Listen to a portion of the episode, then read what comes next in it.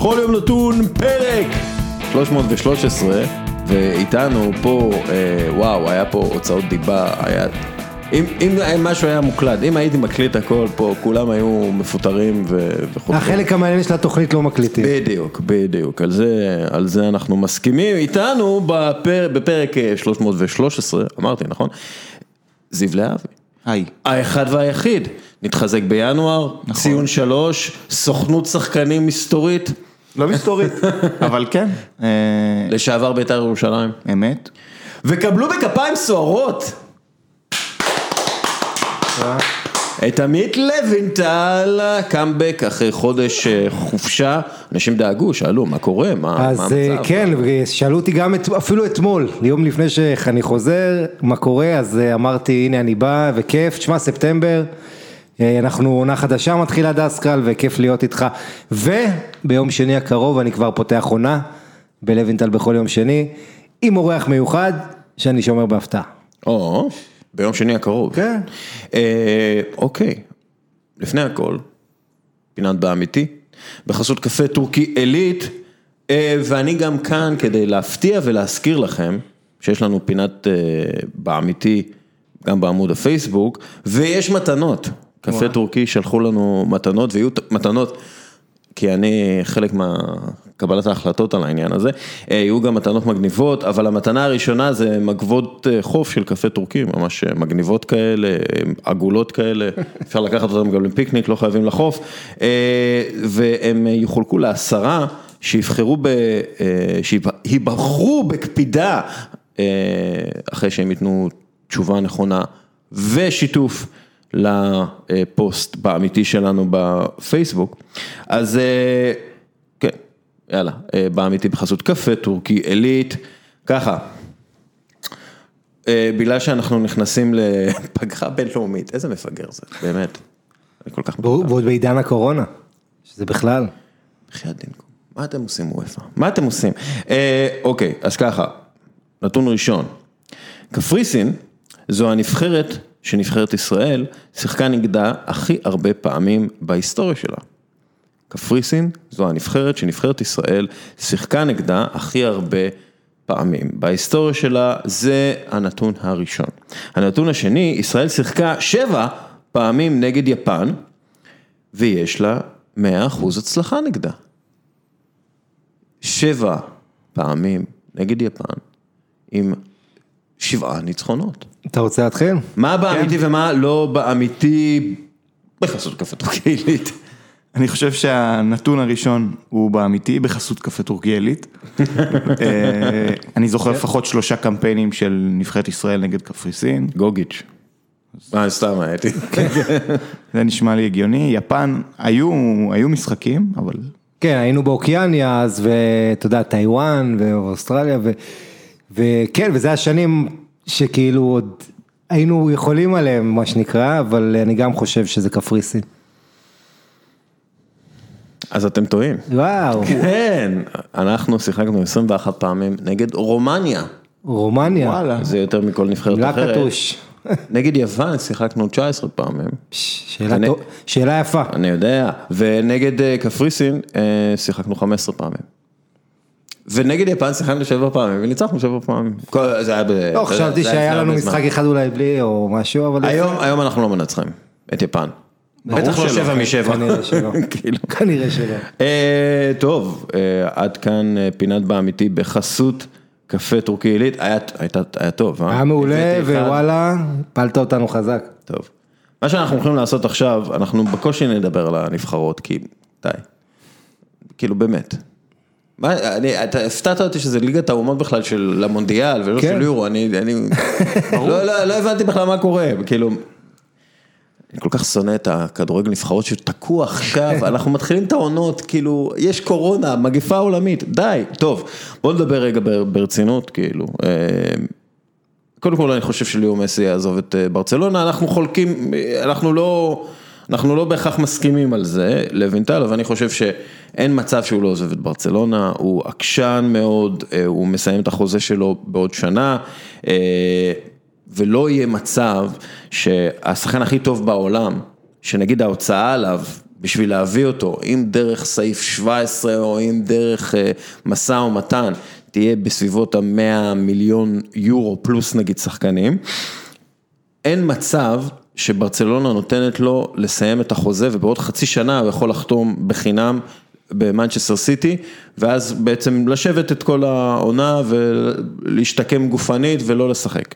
זה לא, זה לא יקרה, המצב זה לא יקרה, ולכן אני חושב שהוא אה, אה, יעזוב, לא בחינם, כן, זה לא יקרה בחינם, הוא יגיעו 200 מיליון ועוד שחקנים. לא 200 מיליון, 100 ומשהו מיליון, לא, לא יגיעו ל-200 מיליון. שחקנים, אנחלינו וארי גרסיה ואתה יודע. ז'זוס אולי.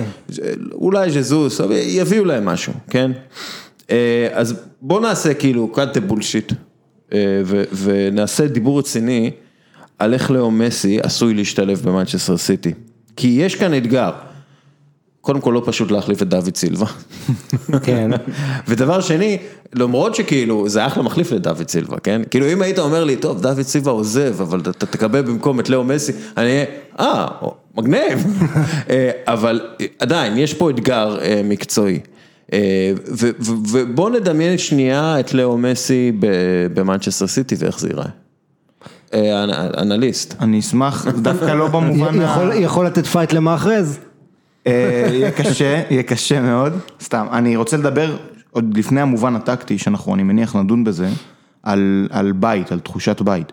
מסי בברצלונה מגיל 13. ספרד או ברצלונה ספציפית זה הבית שלו עכשיו, מבחינת המנטליות והשפה, שגם פפ טוען שזה מאוד מאוד חשוב, ארגנטינה וספרד דוברות ספרדית שוטפת, והמנטליות של האנשים היא מאוד מאוד דומה. גם מזג האוויר, צריך להגיד. ואם ברצל... מסי עוזב את ברצלונה, הוא, הוא, הוא משהו שם מתערער.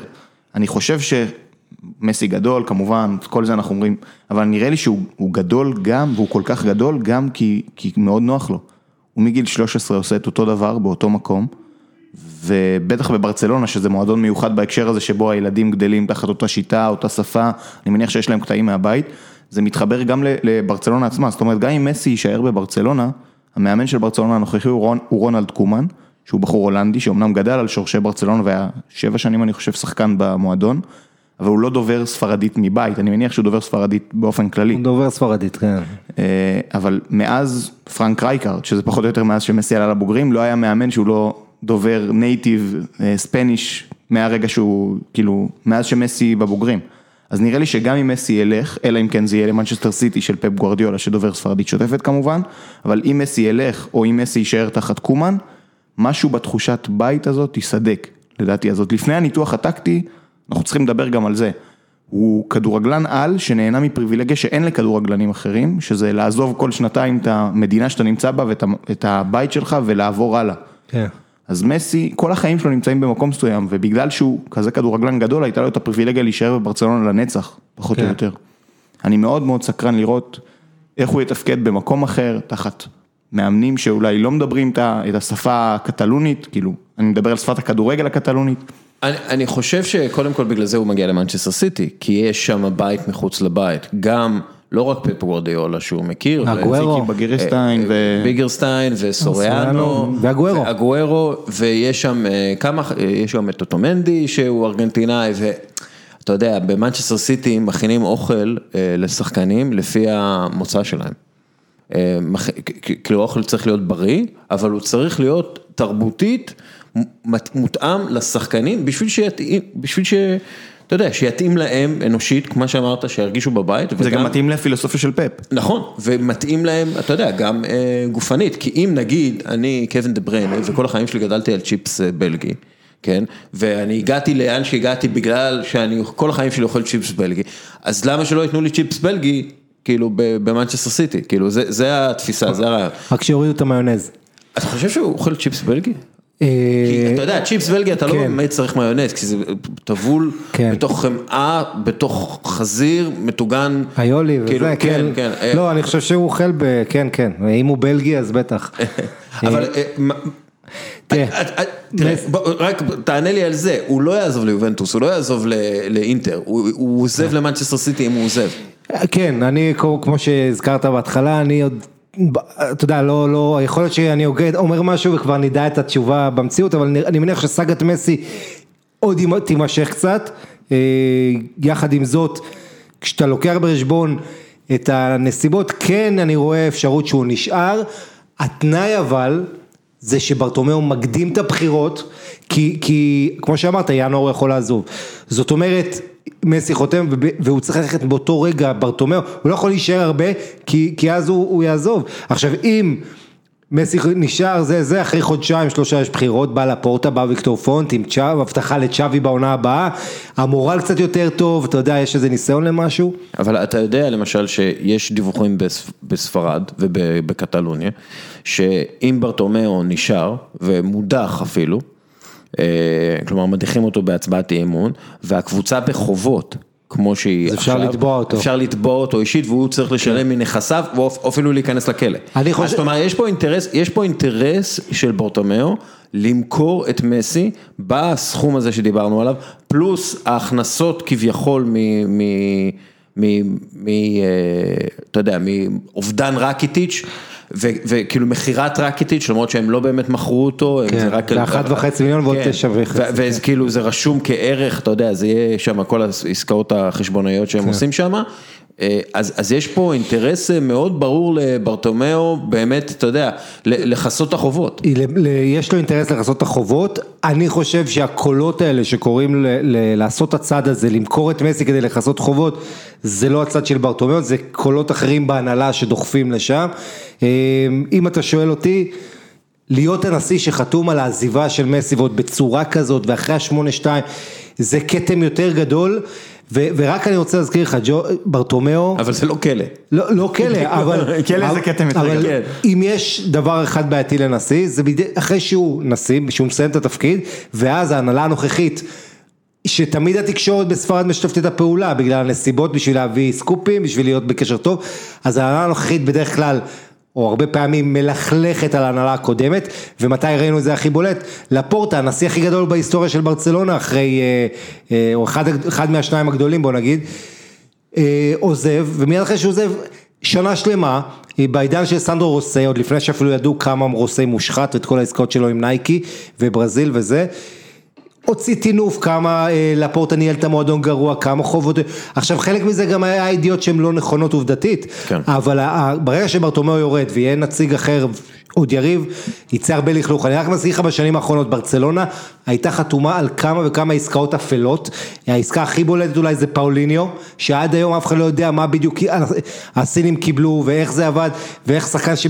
היה בינגו בברצלונה, בדיוק חזר לסין, זאת אומרת היה שם אה, משהו גם כן שנועד כלכלית ככה לסדר את הספרים. ו- וזה הבעיה, אני, מאוד יכול להיות שברטומיאו ילך לכלא אחרי עוד שנה, גם אם מסי יישאר וגם אם הוא לא יישאר, אבל למכור את מסי, מה, בשביל, תשמע, כל אחד יש דברים שאין לו ערך לכסף עבורם, ועבור אוהד ברסה, זה גם אם תביא לו מיליארד בשביל למכור את הנשמה, את הסמל, את הלב, את האיש שיש חולצות של ילדים בכל העולם, זה לא דבר שצריך להתייחס אליו רק כמובן במובן הכלכלי. אה, יחד עם זאת, כמו שאמרת דסקל וכמו שהזכרנו פה הרבה, כשאתה משלם 80% מההכנסות שלך משכורת, ומסי אוכל מזה גם, אתה יודע, 100 מיליון ברוטו המועדון משלם לו, והוא כל שווה את זה, זה עדיין סכומים מאוד מאוד גדולים. אתה יודע- במובן הזה, התנהל, זה אחת הסיבות גם להתנהלות הזאת, שחייבים לבנות מחדש את מבנה השכר במועדון. אה, אמ, אני עשיתי בדיקה של הרכישות של ברצלונה מאז 2013. כן. יש קייצים שלמים שכל מה שהם הביאו כבר לא נמצא שם. ירדה טורן. כן, כן, חכה, אני, יש לי רשימה מסודרת, סידרתי את זה לפי הצלחה, הצלחה חלקית, שהצלחה חלקית זה נגיד אם השחקן לא היה טוב אבל נמכר ברווח, כן? זה כאילו הצלחה חלקית. אה, כישלון חלקי שזה אותו דבר, הוא לא היה טוב אבל הוא נמכר בהפסד, או הוא היה טוב ונמכר בהפסד, או, או משהו כזה, או שאנחנו עדיין לא אה, סגורים על אה, מה קורה איתו, וכישלון מוחלט, אוקיי? אז ככה, הצלחה, מ-2013, אנחנו מדברים על מיליארד, אה, יותר ממיליארד יורו. נעימר, 86 מיליון אה, יורו, הצלחה, כן? למרות שהעזיבה שלו, לפי דעתי, התחילה את כל הבלגן, אבל בסדר. לואיס סוארס, 81 מיליון יורו, הצלחה. אה, קלמנט לנגלה, 36 מיליון יורו, הוא בסדר, הצלחה. כן, כן. כי הוא, הוא בלם טוב לפי דעתי, והוא אחלה אה, וסבבה, ו... וחמודה. אה, איוון אה, רקטיץ', 18 מיליון יורו, הצלחה. בהחלט. אה, מרק טרשטגן, זה כנראה ההצלחה הכי גדולה, 12 מיליון יורו. כן? אוקיי, הצלחה חלקית, פאוליניו, 40 מיליון יורו, ושוב, זה שיידי, אוקיי? אה, נטו, הוא נרשם כ-26 מיליון יורו, זה היה בשביל זה היה נטו או פרס- ברוטו? נטו, ברוטו 26 מיליון יורו, אה, פלוס סיליסן או עם סיליסן או משהו, היה שם גם כן איזה משהו. ארתורו וידל, הצלחה חלקית, הייתי שמתי אותו, למרות שאפשר לשים אותו ככישלון, אבל זה 18 מיליון. קלאודיו בראבו, 12 מיליון יורו. ג'רי מינה, בגלל שהוא נמכר ברווח, 12 מיליון יורו. ואיספר סיליסן, אה, גם כן הצלחה חלקית, 13 13 מיליון יורו. ועכשיו הכישלונות. מלקום 41 מיליון יורו, ארתור 31 מיליון יורו, נלסון סמדו, כישלון, 30 מיליון יורו, סמואל אומטיטי, 25 מיליון יורו. אה, ברייתווייט, אתה יודע, שמתי אותו כאילו כישלון חלקי כרגע, כי, כי הוא, אתה יודע, 18 מיליון יורו על שחקן כזה, זה נראה לי מוזר. יש שמות יותר גרועים בהמשך, ארדה ומתיאו. חכה, ז'וניור פירפו, הוא גם כן כישלון. הוא עדיין, אתה יודע. אה, לא סופי. כן. אה, אה, לוקה דיניה, אה, אמרסון, אנחנו לא יודעים מה קורה איתו. אתה יודע, זה, הוא הרבה יותר טוב. אגב, שחקן נהדר, כן. אמרסון רויאל, מילאן מאוד רצו אותו, מגן ימני, שחקן קו ימין. הוא כנראה יימכר. אה, כן, ועדיין אני חושב ש... אני לא יודע אם הוא יכול להתאים לברסה, אבל אני מאוד מתרשם מהשחקן הזה. הוא יותר טוב מסמדו לפי דעתי. אה, מרלון, מרלון, מורלון. בזה. בססוולו, לא? כן, חמישה מיליון יורו. אה, מרק אה, קוקריה, אה, ארבעה מיליון יורו הם קנו אותו חזרה, ואז כן. מכרו אותו, ואז השאלה, זה משהו. אחלה שחקן. כן, אבל כרגע כישלון חלקי. כן. כי הוא לא בסגל, אתה יודע, אתה לא יכול להגיד שהוא הצלחה, בגלל שהוא מצליח במקומות אחרים. וכישלון מוחלט. זה ממש, תקשיב, זה ממש כואב בעיניים. פיליפ קוטיניו, 120 מיליון יורו. דמבלה. אנטואן גריזמן, 120 מיליון יורו. אוסמן דמבלה, 105 מיליון יורו. ארדה טורן, 34 מיליון יורו. פאקו אלקסר, 30 מיליון יורו. ג'רמי מטיה, 20 מיליון יורו. תומאס ורמ- ורמלן, 18 מיליון יורו. אלכסי וידל, 18 מיליון יורו. בוז'ן קרקיץ', 13 מיליון יורו. ז'רארד אולופאו, 12 מיליון יורו. דוגלס, שמה זה היה? 4 מיליון יורו. דני סוארז, 3.25 מיליון יורו. רשימת כישלונות כאלה, כן, אם אתה במועדון פרטי, הבעלים, אם אתה ה general manager של מועדון פרטי ואתה עושה את הרשימת קניות הזה, הבעלים תובע אותך ומכניס אותך לכלא. ואל תשכח ששלושה מנהלים מקצועיים בתוך שנתיים בערך. המנהלים המקצועיים אבל לא, לא אחראים לזה. כן, אה, אתה, כי, אבל, כי, אבל זה חלק מהעניין, שאין לך את האיש, אה, הדמות הזאת, הסמכותית, האמת צריך להגיד את האמת, גם בריאל מדריד, זה פלורנטינו הוא, ה- הוא האיש ה... כן, אבל יש לו שם איזה 18 נכון, אנשים חואן שהוא... רומן סנצ'ז כן. וזה, יש לו את הסקאוט הכי טוב שהיה בברזיל שעובד, הכל נכון, אבל אה, בברסה, אתה יודע, דבר על מנצ'סטר סיטי, שיש מנהל מקצועי, איך דברים עובדים, יש דרך, אתה יודע מה אתה רוצה, מה אתה מביא בברצלונה. אה, איבדה מאוד את הדרך ואת הכיוון שלה, אה, אין מה לעשות, ועכשיו עם קומן זה גם סימן שאלה מאוד גדול, נכון שקומן שיחק עם קרויף, גם ולוורדה שיחק עם קרויף קצת, אני לא בטוח בכלל שהכדורגל של קומן זה כדורגל שהוא אה. התקפי, שהוא מעורר השראה, שהוא מלהיב, שהוא כל פעם, זה. פעם דיברתי עם, אה, עם עיתונאי הולנדי על קומן, כדי להבין מה זה, הוא אמר תקשיב, הוא לא מאמן טוב, הוא מאמן שמצליח להוציא משחקנים שלו אה, כדורגל מאוד בסיסי, והאימונים שלו משעממים מאוד, ואף אחד לא באמת נהנה איתו כמאמן. הוא הצליח קצת עם צעירים בהולנד, הוא צריך להגיד. הוא הצליח, אה, כן, אבל היו לו הרבה, לא פחות דאונס מאפס, בוא נגיד, אה, בוולנסיה זה היה עונה מזעזעת. קטסטרופלית, כן, אבל עוד פעם, בוא נזכיר רק את העובדה הכי חשובה. והוא זכה בגביע עכשיו. אה, נכון. המאמן, המאמן קודם כל תלוי בחומר השחקנים שלו, זה דבר ראשון. וברצלונה של השנים האחרונות, גם אם פפ היה מאמן אותה, ההגנה הייתה נחשפת והיו לה בעיות. כמובן ש... אתה יודע, בכדורגל יש את האלכימיה הזאת, שברגע שאתה מחבר את כולם וזה הקבוצה יותר טובה ודברים יכולים להיות אחרת. עדיין, אתה תלוי קודם כל בשחקנים, ועם ההגנה הזו אף מאמן בעולם לא יכול היה להגיע לדעתי, אה, לעשות הישג משמעותי. אבל כמו שאתה אומר, אתה אחרי כל הדברים האלה והוצאת, אתה יודע, קוטיניו אתה מזכיר כישלון, הוא מצליח ועוד הוא כובש מולך בליגת האלופות עם ביירן מינכן, זה כישלון, אני לא יודע אפילו איך להגדיר את הכישלון הזה, זה כישלון כאילו, זה יותר. מכישלון. גריזמן, דמבלה, כל הצרפתים שבאו, אה, תראה, היה ניסיון מחשבה לעשות איזה משהו צרפתי, אחרי הדרום אמריקאים, היו פה כמה רעיונות, אבל זה קו כזה שאתה יודע, בוא- יצירה לא גמורה. כן, בואו נסכים שלאו מסי לא אחראי על הרכישות של אנטואן גריזמן, קוטיניו, דמבלה, אתה יודע, זה רק שלוש רכישות כאלה מקריסות מועדונים, כלומר זה... מבחינת זה- הסכומים שנתת פה של הרשימה של הכישלונות הגדולים מאוד, אנחנו ב-450-500 מיליון יורו בלי למצמץ בכלל. כן, זה, זה, זה נורא. אה, בוא נדבר על מה שרצינו לדבר, מנצ'סטר סיטי, איך אתה רואה, קודם כל, איך מוצאים, תקשיב, עשיתי אה, ממוצעים של אה, מסי בחמש שנים האחרונות. ב- בליגה.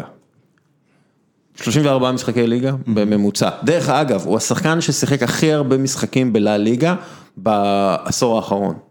מה, רק בלליגה? אה, שחקן, אה, כן, אה, כן. לא, אגב, אחד מה top, ב top five, כן. ב top five leagues, אבל גם מבחינת דקות וגם מבחינת משחקים, אחד מהשחקנים ששיחקו הכי הרבה משחקים. זה אני, זה מדהים. זה, זה מדהים העומס, כן. אה, ורואים את האותו- האותות של העומס כבר, צריך להגיד, אה, את ה- לא ממש, כי תראה את המספרים. ממוצע שערים בחמש עונות האחרונות 32, ממוצע בישולים 14, אוקיי? מעורבות בשער בממוצע לעונה 1.35 ב-90 דקות. משחק, כן. כן. מעורב בכמעט שער וחצי. ובקפנו זה עוד גדל הרבה כן. יותר. כובש או מבשל כל 66 דקות. מה זה? זה, זה לא נורמלי, אוקיי? ומצבי הפקעה שהוא יצר בעונה 85. אה, אה, מצבי הפקעה גדולים שיצר ולא נכבשו 32. כלומר, אם היו כובשים את כל מה שהוא מוסר להם, הם היה להם עוד 40 שערים בעונה בערך. זה כן, פשוט אבל מטורף. זה כדורגל, משחק של כן. החמצות, אתה יודע. כן, אבל אף אחד לא יוצר, אף אחד לא יוצר, הוא יוצר פי שתיים יותר מכל אחד אחר בחמש שנים האחרונות, מצבי הפקעה גדולים. כן, אבל, אבל צריך להסתכל יותר מהחמש שנים האחרונות על השנה, שנתיים האחרונות, שאתה רואה שאם אתה שם עליו קשר אחורי צעיר אנרגטי בן 21 או 20 או מגן, שנדבק אליו וראו את זה אפילו אה, משחקים מול ליון בליגת האלופות וזה, אה, מול שחקנים אתלטים קשוחים שלוקחים אותו ומסמנים אותו, זה יותר קשה לו והוא צריך יותר עזרה. אז בואו נעביר את זה לאבי. בברצלונה אין, אין את העזרה הזאת, אין את היוצר הנוסף מאז שניאסטה וצ'אבי לא שם, ונאמר. ונאמר, נאמר כאילו יוצר כדרור, צ'אבי וניאסטה פשוט יודעים להעביר את הכדורים אה, קדימה יותר טוב מכל אחד אחר בעולם, בהיסטוריה. אבל במנצ'סטר סיטי הוא בעצם סוג של חוזר לברצלונה של צ'אבי ואיניאסטה. נכון, יש לו את דה בריינה, שזה הדבר הכי קרוב לצ'אבי ואיניאסטה שהיה בכדורגל. לצ'אבי ואיניאסטה ביחד. נכון, מאה אחוז, לא באמת, קשר 50-50 אוריינטציה התקפית הכי טוב בעולם היום, זה בלי ספק בכלל. אז יהיה לו שחקן ש, שעסוק בלקדם את הכדור, לדאוג שהקבוצה שלו, א', לא תאבד אותו, וב', בלדחוף למסי את הכדור לאזורים אחרים, ומסי יוכל להתפנות למשהו שהוא, שהוא כבר שכח שהוא יכול לעשות רק את זה, וזה לכבוש שערים. והוא יכול... ולבשל. כמובן, אני מניח אבל שאנחנו נראה ירידה בכמות הבישולים אם הוא יעבור למנצ'סטר סיטי, כי חלק מהנטל ייפול על הכתפיים של דה בריינה. אני חושב שאת עונת השיא של הבישולים שאנחנו ראינו עכשיו, היא תוצאה של זה שאין פשוט מי שימסור בברצלונה. אז מסי אומר, אה, אין מי שימסור? אוקיי, אני אמסור, אני אקח את הכדורים. זה פוגע כמובן באספקט ההתקפי, כי כמו שאמרת, הם מחמיצים המון מצבים טובים שהוא מייצר. אה, אז לדעתי אנחנו נראה, מסי ורונלדו עשו תהליכים הפוכים בקריירה, רונלדו הפך ליותר סקורר ופחות דריבליסט מ- מהתקופה במנצ'סטר יונייטד, מסי הפך מפחות דריבליסט ליותר אה, אה, מנהל משחק ומוסר, אני חושב שמסי עכשיו י- יעשה חזרה ל... ל- קדימה. כן, ולמה שהוא התחיל, זאת אומרת, יותר סקור... מה זה? שפץ ביתך. כן, מישהו פה זה, אני מקווה ש... ברחתי, עושים לי כן. שיפוץ בדירה מעל הבית, אז ברחתי משם ואני מקבל עכשיו את זה פה. אה, זה אתה הבאת. אז אני חושב שזה זה מה שאנחנו נראה ממסי, אנחנו נראה אותו פחות מנהל את המשחק, פחות מגיע אחורה לקבל את הכדורים, דה בריינה יעשה את זה אבל מה, הוא... איפה אתה שם אותו במנצ'סטר סיטי? בכנף. כנף ימין. לא, כנף ימין, אבל ב- בכנף ימין, אוקיי, שנייה. כנף ימין, כשהוא, כשהוא היה בשיאו בברצלונה, הוא היה בכנף ימין עם דני אלווס. שדני אלווס גם לקח את השחקנים ממנו, וגם ידע לשתף אותו מתי שצריך ולהכניס אותו למשחק. אבל הוא תמיד, באופן, כאילו, באופן טבעי, הוא כמעט תמיד אה, נכנס לאמצע כדי לנהל ולשחק עם אה, כן. צ'אבי ואיניאסטה. השאלה אם אתה יכול לעשות רפליקט כזה, ו- וקייל ווקר בתפקיד דני אלווס, ו- ובאמת אה, דה בריינה ו... וברנרדו סילבה בתור צ'אבי ושמאחוריהם אגב, רודרי. ברנרדו, אם אני עם ברצלונה אני מתאבד על ברנרדו סילבה ב trade כזה, אבל אה, אני חושב שתראה מסי, נקודת תורפה אחת במשחק שלו, שתמיד הייתה לו, לא תמיד הייתה לו אולי, אבל כמעט, בוא נגיד העשור האחרון, זה משחק ההגנה והעובדה שהוא לא רץ כמעט, וכשאתה שם שחקן כזה בכנף, זה מגביר את העומס גם על הקשר אמצע ראינו הימין. את זה, אני חושב שחלק גדול מהשמונה שתיים זה זה. נכון, גם דיברתי. ואגב, זה. בשנים האחרונות, הרבה פעמים רק איטית שהיה מחפה עליו כל הזמן ורץ, שהוא היה טוב, משחקים טובים של ברסה זה בלט.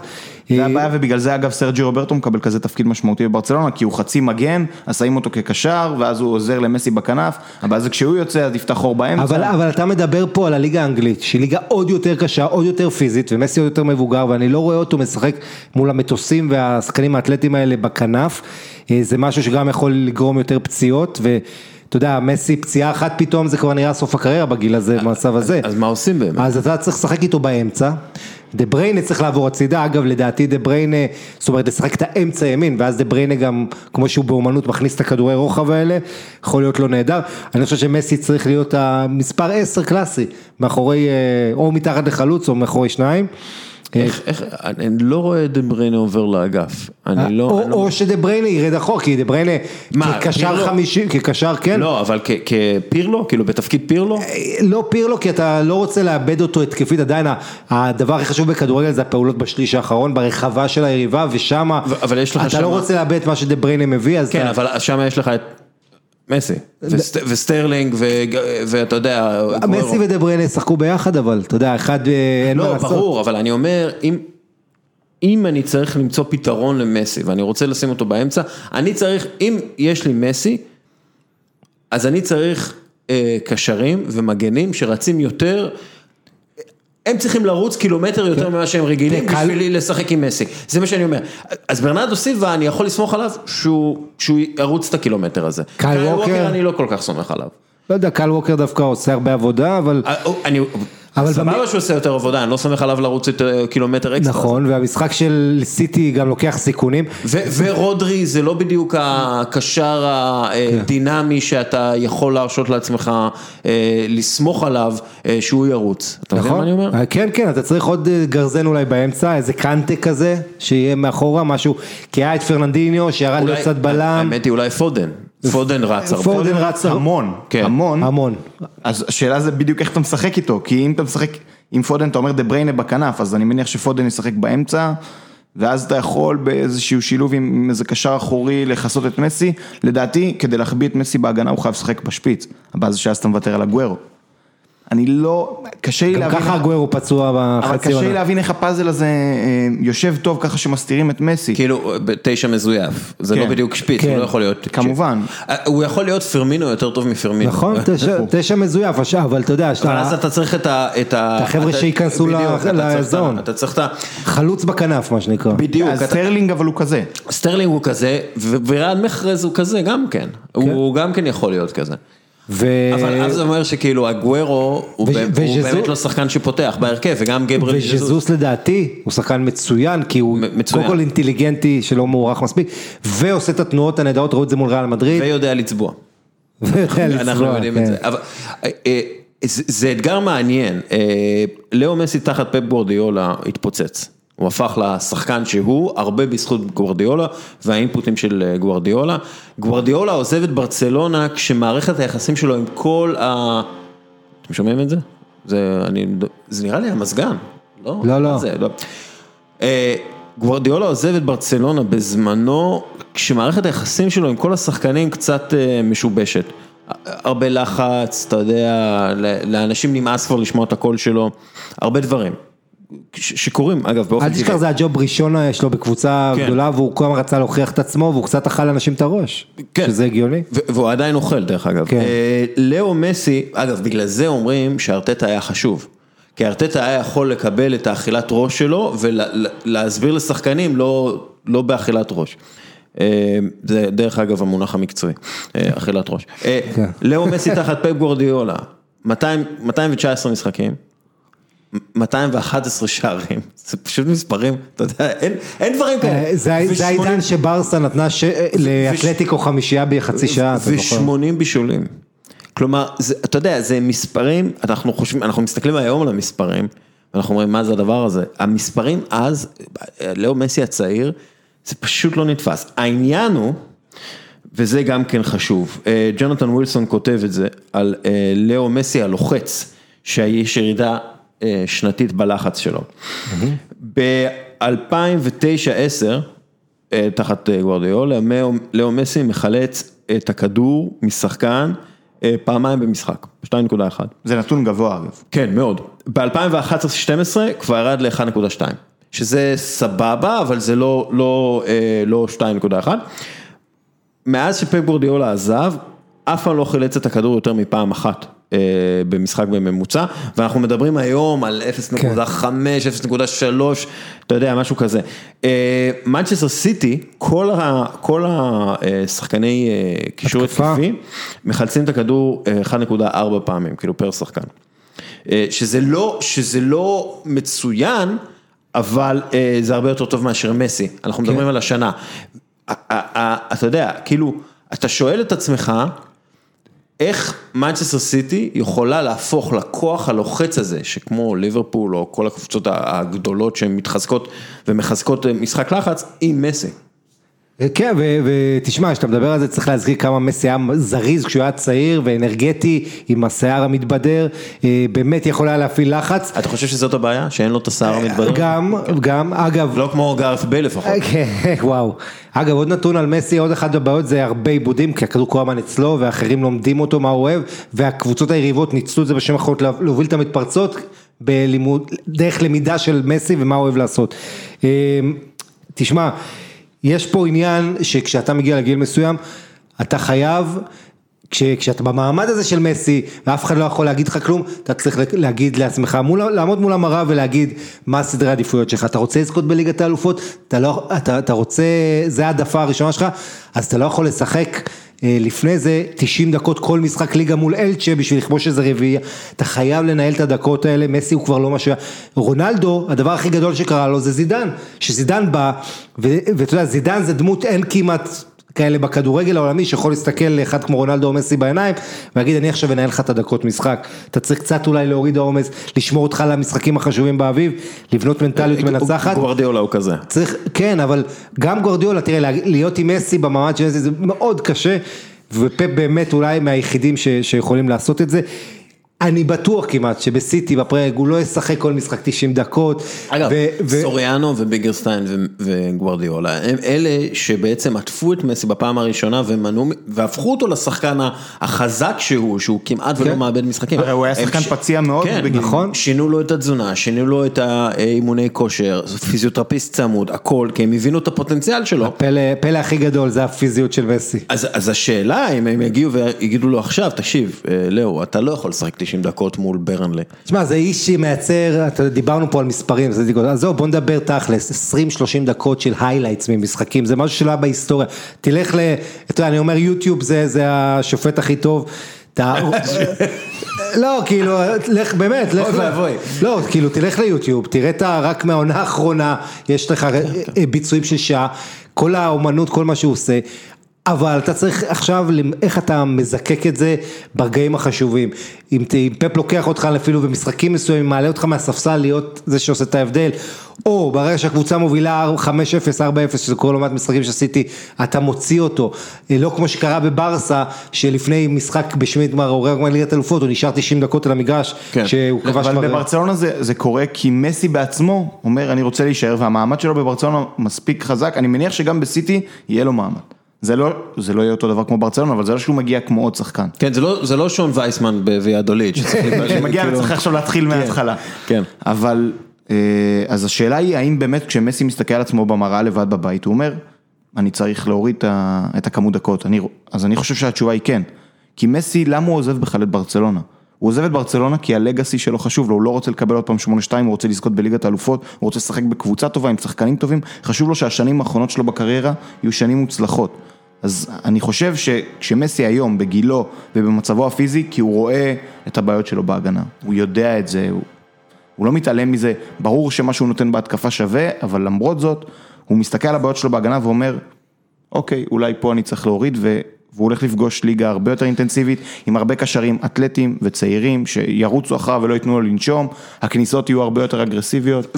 ומצד שלישי, מנצ'סטר סיטי כן היה לה את דוד סילבה במשך הרבה מאוד שנים, ודוד סילבה זה לא השחקן האגרסיבי האנגלי הקלאסי שאתה יכול להגיד, אתה מסתכל, יש ב, אה, באנגליה שחקנים שכאילו נוגדים את, ה, את הרוח השלטת ב- בכדורגל. אה, שהם בעצם וכולי. הילדים הקטנים בשכונה כן. שמנסים לברוח מהגדולים. כן, לא, לא הייתי אומר, נגיד ג'ק גריליש כזה, הוא שחקן מאוד קשוח ומאוד לוחץ וזה, אבל הוא כן קטן. אה, מדיסון אולי. מדיסון, אה, יש, יש כאילו את אה, יש כאילו. המקום האלה, פודן. אה, אתה יודע, מסות אוזיל אמרו איך הוא התמודד עם הפרמייר, הוא התמודד אחלה עם הפרמייר, ליג, עד שנמאס לו לשחק כדורגל, אבל זה כבר משהו אחר. סנטי קסולה היה נהדר. סנטי. קסורלה, אתה יודע, כן יש את המקום לשחקנים האלה, השאלה באמת, אתה יודע, מה השאלה באמת? מה השאלה באמת? כאילו, כאילו אין, אין שום סיבה שמסי לא יצליח בפרמייר ליג. לא, זה, זה, זה ברור. אבל, אבל יש פה קודם כל, אתה יודע, כמו שהיה בזמנו פרגוסון נגד מוריניו, שפרגוסון 20 שנה, 26 שנה באותו מועדון, ומוריניו כל שנתיים עושה פרויקט חדש, אז פה היה לך את רונלדו ומסי, ורונלדו שהוא היה ב, ב, כן, ביונייטד, אחרי ספורטינג ליסבון ואז ריאל, ואז איטליה, יובה. מסי לעומת זאת זה בדיוק הפרגוסון, זאת אומרת זה, אתה מזהה אותו עם ברסה כל החיים, כל הקריירה, זה משהו שבעידן שלנו כמעט כבר לא קורה, בטח לא כזה שחקן גדול, כזה סמל גדול. אמ, ואתה יודע מה, תכף אני אגיע לסי- לסיטי, אני רק רוצה להזכיר למי שלא יודע, עם דסקל, בפינת ההיסטוריה, אה, אנחנו עוד, מה, פחות משבועיים, 15 בספטמבר, מציינים 20 שנה להגעה של מסי לברצלונה, הוא בא בתור ילד קטן עם בעיות גדילה למבחנים, אה, מי שהיה צריך לקבל את ההחלטה לגביו היה בכלל בסידני באולימפיאדה, קרלוס רשק, צ'רלי רשק, אה, אם לא רשק שהתאבד עליו, ממש, כל האחרים בהנהלה היו נגד להחתים את מסי, ילד קטן, טוב, בעיות גדילה, שאתה צריך להוציא אלף יורו בגיל 13 לילד כל חודש, לממן את המשפחה שלו, מסי חווה כמות קשיים, אתה יודע, אחד הדברים שהכי בולטים על מסי במגרש, כולם חושבים הכל בא לו בקלות, אם אתה לוקח את השנה הראשונה של מסי בברצלונה, זו שנה אולי הכי טראומטית שאתה יכול לחשוב עליה, כולל בלאגנים עם המשפחה, הילדים הקטנים שרצו לחזור, האחים שלו והאימא שחזרה לארגנטינה, אה, כולל ירדו עליו, קראו לו האילם, היה לו קצת חרם חברתי, לא דיברו איתו ספרדית וכל זה, כל כך הרבה דברים, והאיש הזה, ש- שלא יטעו, יש לו עוצמות פיזיות, אבל הוא לא מילולי. הוא, הוא קצת אוטיסט כזה, אתה יודע, אספרגרי כזה, גם אני אגב שייך לאותה משפחה, אז אני ככה מרגיש שמשהו אחד, כן, אני, אני, הזדהות כל הזמן. אני כל הזמן אומר, למה, למה לבנטל לא מדבר? למה לבנטל לא מדבר בזה? אה, אבל, אבל העניין זה, אגב, וכתבה מצוינת באתלטיק על חורך מסי. על חוכם מסי, כן. שהוא אומר, באותה תקופה הזאת של הבלגנים, הוא מתקשר לחורכה ולדנו, אז בריאל מדריד, ואתה יודע, כן. הם מכירים אחד את השני, כזה חצי מכירים כזה מארגנטינה, והוא אומר לו בוא תיקח את מסי. ואז אה, ברצלונה שומעת שריאל מדריד רוצה את אה, מסי, והיא מחתימה אותו על חוזה מאוד גדול יחסית לגיל שלו, אה, עם כסף, כאילו נותנים לחורכה עבודה בעצם. חוכם שלח מכתב, הוא כבר היה כל כך לחוץ ועצבני, ו- ושברסה לא כן. תממש את העסקה, שהוא באמת אה, היה, אתה יודע, חסר אונים, אז אה, כן. ו- ו- כמעט. ומאז זה סוג של אה, MO, אה, אתה יודע, סוג של אה, אה, עבוד- עבוד- כאילו סגנון שיטה אפילו של אה, חורכה מסי, שהוא כאילו אומר, טוב, אנחנו נעזוב. והפעם זה לא, זה לא, זה לא איום. זה לא איום, הפעם זה כאילו, הוא עוזב. ומסי, דרך אגב, גם בכתבה אומרים שם שמאז 2014, כאילו אבא שלו מטפל עדיין בכל הדברים, אבל הוא הרבה יותר עצמאי, גם בגלל המשפחה, והוא, אתה יודע, עם ילדים וכולי, והוא גם הרבה יותר עצמאי לגבי הקריירה שלו, והוא אומר, למד מבוזגלו. והוא אומר, אני, אני החלטתי לעזוב, אני כאילו, זה לא, זה, אני לא ממשיך. אבל עוד פעם, גם החלטתי לעזוב, זה חלק ממשא ומתן. בוא לא נשכח שהוא אומר, קשה מאוד לראות אותו נשאר, אה, אבא שלו. זה אומר, אני לא מרוצה. אבל, אבל לא, שנייה, שנייה. ויכול- והוא מאוד רוצה ללכת, אבל... נגיד ייתנו לו עכשיו חוזה לחמש שנים, 50 מיליון יורו בשנה, נגיד, אוקיי, נגיד. זה לא השיקול, לדעתי. זה לא השיקול פה, זה, זה מה שלאבי אמר, מסי אכפת לו באמת. מליגת אלופות, מורשת. מורשת, הוא לא רוצה, הוא, לא- תקשיב, בוא נגיד הוא מוכן ללכת לשחק בנפולי, אם נותנים לו נגיד מונדיאל. אם אתה נותן למסי את המונדיאל בקטר, הוא אומר, לא מה, כן. הוא, רוצה מורשת, הוא רוצה שיזכרו אותו. אבל, אבל תראה, כדורגל אנחנו לא יכולים לדעת מה יהיה, אז, אז כמו כל דבר בחיים, אני חושב שאם יש דבר אחד שאתה היום מגדיר מורשת מסי, שאתה מזהה איתו עם ברצלונה וארגנטינה, ואתה יודע, הזיהוי הזה עם ושערים, קבוצה אחת, זה כדורגל. אגב היו, לא, היו שחקנים אגדיים שבגיל מבוגר באמת עשו איזה עונה בחוץ, אבל במקרה הזה, אה, אתה יודע, מסי מחוץ לברסה, זה כמו האפיפיור מחוץ לוותיקן. אה, אז כנראה שהמצב בברצלונה הוא, הוא כל כך שבר כלי, שהוא אומר, fuck הזיהוי הזה, אני רוצה... ולא רק זה, זה כישלון אחרי כישלון אחרי, זאת אומרת, היה לך את רומא, אה, ועונה לפני זה שוכחים, אבל יובל נתנו להם 3-0. נכון. וליברפול, ליברפול, וזה, והשקיעו בחברה שאמורה ללכלך על לאו מסי כן. ועל פפ גוורדיאלה, ובחייאת, הנשיא הזה, אנחנו, הוא, הוא מזעזע, מנהיג והבידל. פתח עליו כן. אז, אז, ושוב, כל הזמן שמים אותו במקומות כאלה, שבהם הוא צריך להגן על, הקבוצה שלו, הוא צריך לעשות דברים שלא נוח לו, דברים שהוא לא אוהב לעשות, הוא לא אוהב לדבר, מסי לא אוהב לדבר, לא, כל הזמן שמים אותו במקומות האלה, והוא לא רוצה את זה.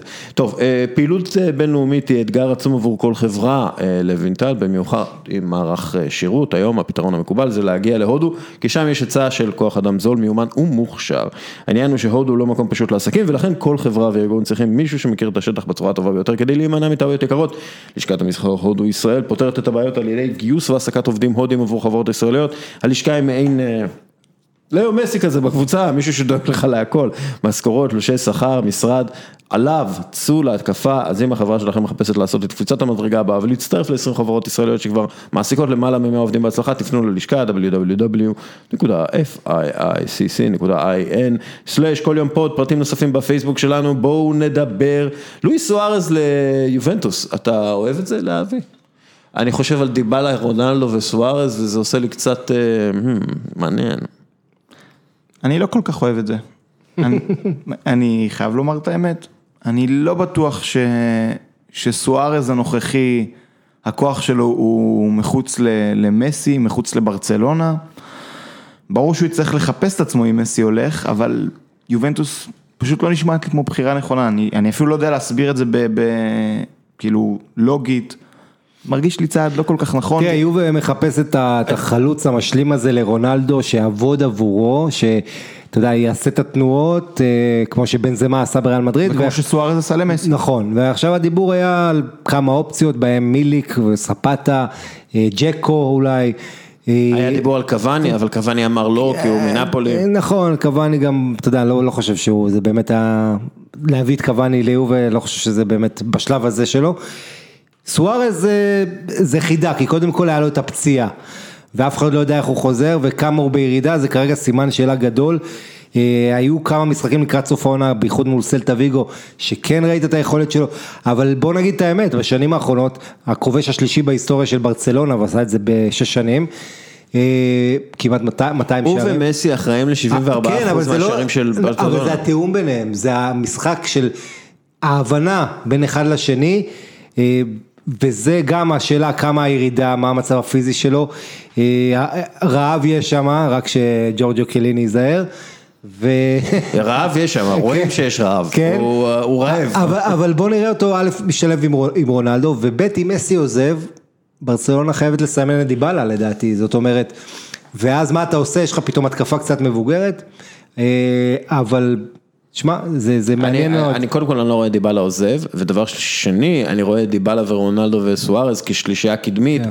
שמאחורה יש שלישיית קשרים שאמורה, שוב, אנחנו לא יודעים מה קורה עם אה, יובנטוס בשוק ההעברות, אה, אבל אה, מדברים על לוקטלי, שהוא שחקן מאוד דינמי ומזיז עניינים, מביאים, לא יודע מי עוד, אבל כאילו, יש שם שיתוף פעולה, רמזי, אנחנו, כלומר, כלומר השלישיית קישור עם בן תקור, אה, נגיד לוקטלי ועוד מי, אה, אני לא מצליח להבין למה הם לא מביאים את טונאלי, אבל בסדר, אה, אה, זה יהיה הכי חשוב, ארתור, נכון, ארתור, ארתור, ארתור. כן. נכון, ארתור, אה, ששוב, אני, אני לא תופס ממנו. אה, ווסטון מקני, אה, אה, ווסטון מקיני שעכשיו הביאו, שלא, שהוא קשר, אגב, שהוא...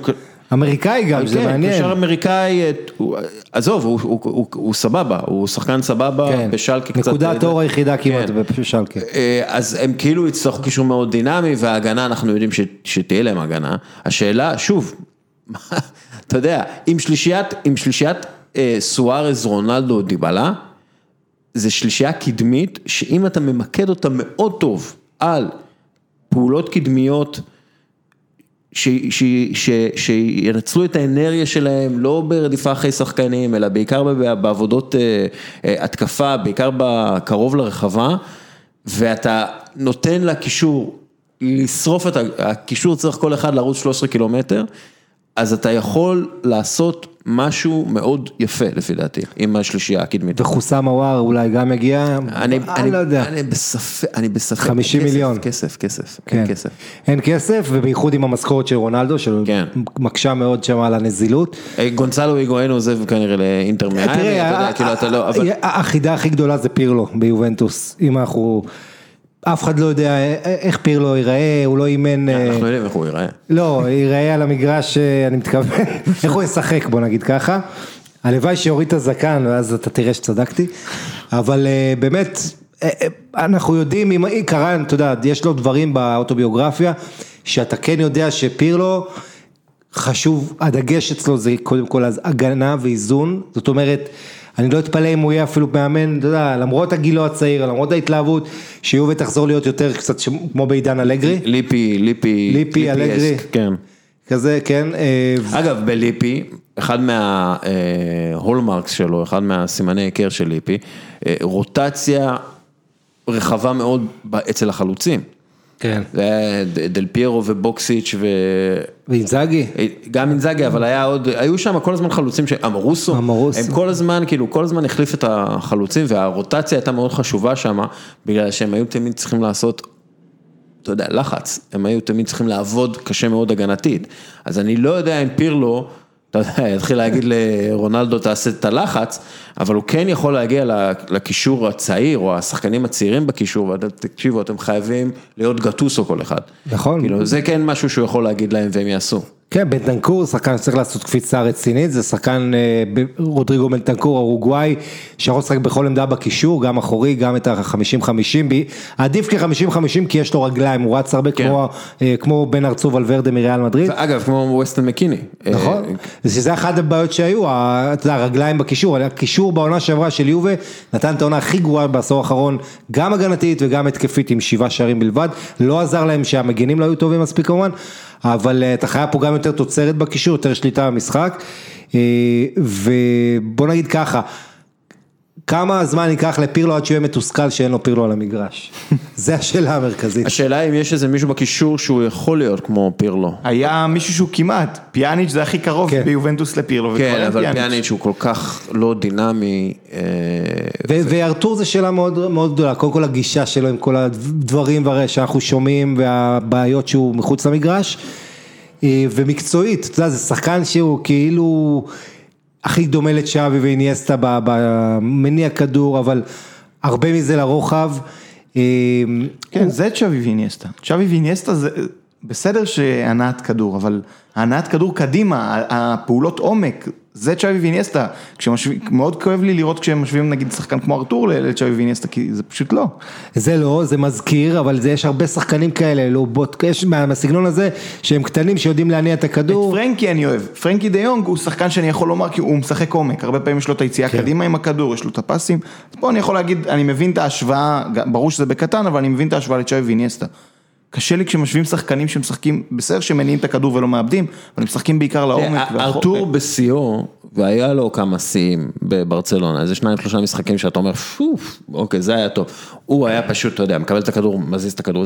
אה, הכי קרוב עכשיו בברצלונה, אם אתה מסתכל על צ'אבי, זה אריקי פוץ'. נכון. הקבלת כדור, המסירת כדור, הכל מהיר, הכל, אתה יודע, בחצי תנועה הוא כבר אה, מצליח ליישר את הכדור לאחד האגפים. אתה רואה שחקן שגדל על צ'אבי ויניאסטה, כלומר, אתה רואה את זה. אה, אני לא יודע מה ארתור יעשה באיטליה, אני לא יודע, אני, אני לא מאמין שהוא, שהוא יצליח. פשוט לא, כלומר, בקטע הזה היו צריכים להביא את ארתור וידל, לא את ארתור, אתה יודע מה אני אומר? כאילו, כן. אתה מבין מה אני אומר? היו כאילו צריכים להביא את ה- את הגרזן הזה שיכול אה, לייצר גם כן אה, ריצה קדימה בכוח. אה, בוא לא נשכח את קולוסבסקי, אה, הכישרון השוודי הצעיר, ש... שהוא הוא שחקן קדמי. אה, הוא שחקן קדמי, הוא כאילו בשלישייה הקדמית, דיברנו קודם שנייה על, על השלישייה הזאת עם סוארז אכן בא, אני מאוד מודאג לגבי הדקות שלו, אני מקווה שהוא איכשהו ברגע האחרון יקבל השאלה, לא בפארמה, כי פארמה פיטרה את המאמן, אבל למקום אחר לאיזה עונה. אתה יודע למי, איזה קלאסי זה יהיה, הוא יחזור לאטלנטה, בהשאלה, והוא יככב שם, כי באטלנטה, תקשיב, אטלנטה, אפרופו אנחנו מדברים על אה, עסקאות ו... אטלנטה ו- מביאה את מירנצ'וק בתחליף כן, שלא אבל- בעניינים. אבל כאילו אטלנטה, אתה יודע, מדברים על העסקאות הנוראיות של אה, ברצלונה וזה. אטלנטה הולכת לקבל 25 מיליון יורו על טומי, אה, טימותי, איך קוראים לו? קסטניה. קסטן, שהוא שחקן. מחליף, קסטן. קסטן, מגן ששיחק פחות מ-20 משחקי כן. ליגה בהרכב, כן, והם רכשו לפני אה, שלוש שנים ב-6 מיליון יורו, שישה וחצי מיליון יורו. והוא עוזב עוד שנה חינם בכל מקרה, הם מקבלים 25 מיליון יורו מלסטר. כן. אה, המנהל הספורטיבי שם, אה, ג'ובאני אה, סרטורי, סרטורי, סרטורי, כן. הוא משהו, הוא משהו מיוחד, כן. זה משהו מיוחד. הוא ללמוד מיוחד. אבל אה, צריך להגיד, זה זה גם הוא, גם הבעלים וגם גספריני, זה השלישייה, כל אחד עושה פלאים בתחומו. אה, אטלנטה מועדון שהגוורדיה שמנהלת אותו זה חבר'ה בני 70-80, כל מיני מינו פביני, חבר'ה שגם מגדלים אגב את הנוער, חבר'ה מאוד בני 70, עושים עבודה מדהימה, הנוער הכי טוב באיטליה. וה scouting, רשת ה scouting המפורסמת שאלפי שחקנים ובוחרים בפינצטה, רוסלן מולינובסקי זה היה בינגו, חשבו מי יכול אולי להיות כבר המחליף של פפו גומז.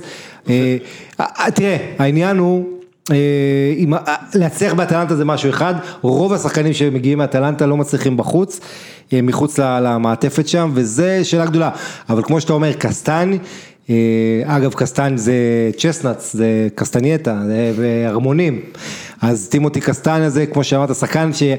אתה יודע, גוסנס והאטבור זה הקיצוניים הפותחים, קסטן מדי פעם משחק שם, לא רע, למכור שחקן ספסל במועדון כזה זה עסק אדיר, ואגב גם גוסנס יעזוב, כן. יעשו עוד קופה ו... אה, אה, כן, אה, ו- אבל אתה יודע שהם יחליפו טוב. דרך אגב, חייבים לדבר על הליגה, כי אם הם מאבדים את ניימר, רונלדו, מס- מסי וסוארז בפחות מארבע שנים,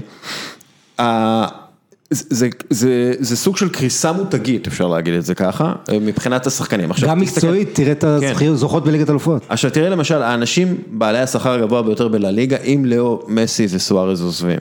דייגו סימאונה 24 מיליון יורו, זינדין זידן 21 מיליון יורו, אנטואן קריזמן 20 מיליון יורו, גארף בייל 17 מיליון יורו, עדן עזר 17 מיליון יורו. אלו השחקנים, אלו כאילו הפרצופים של הליגה.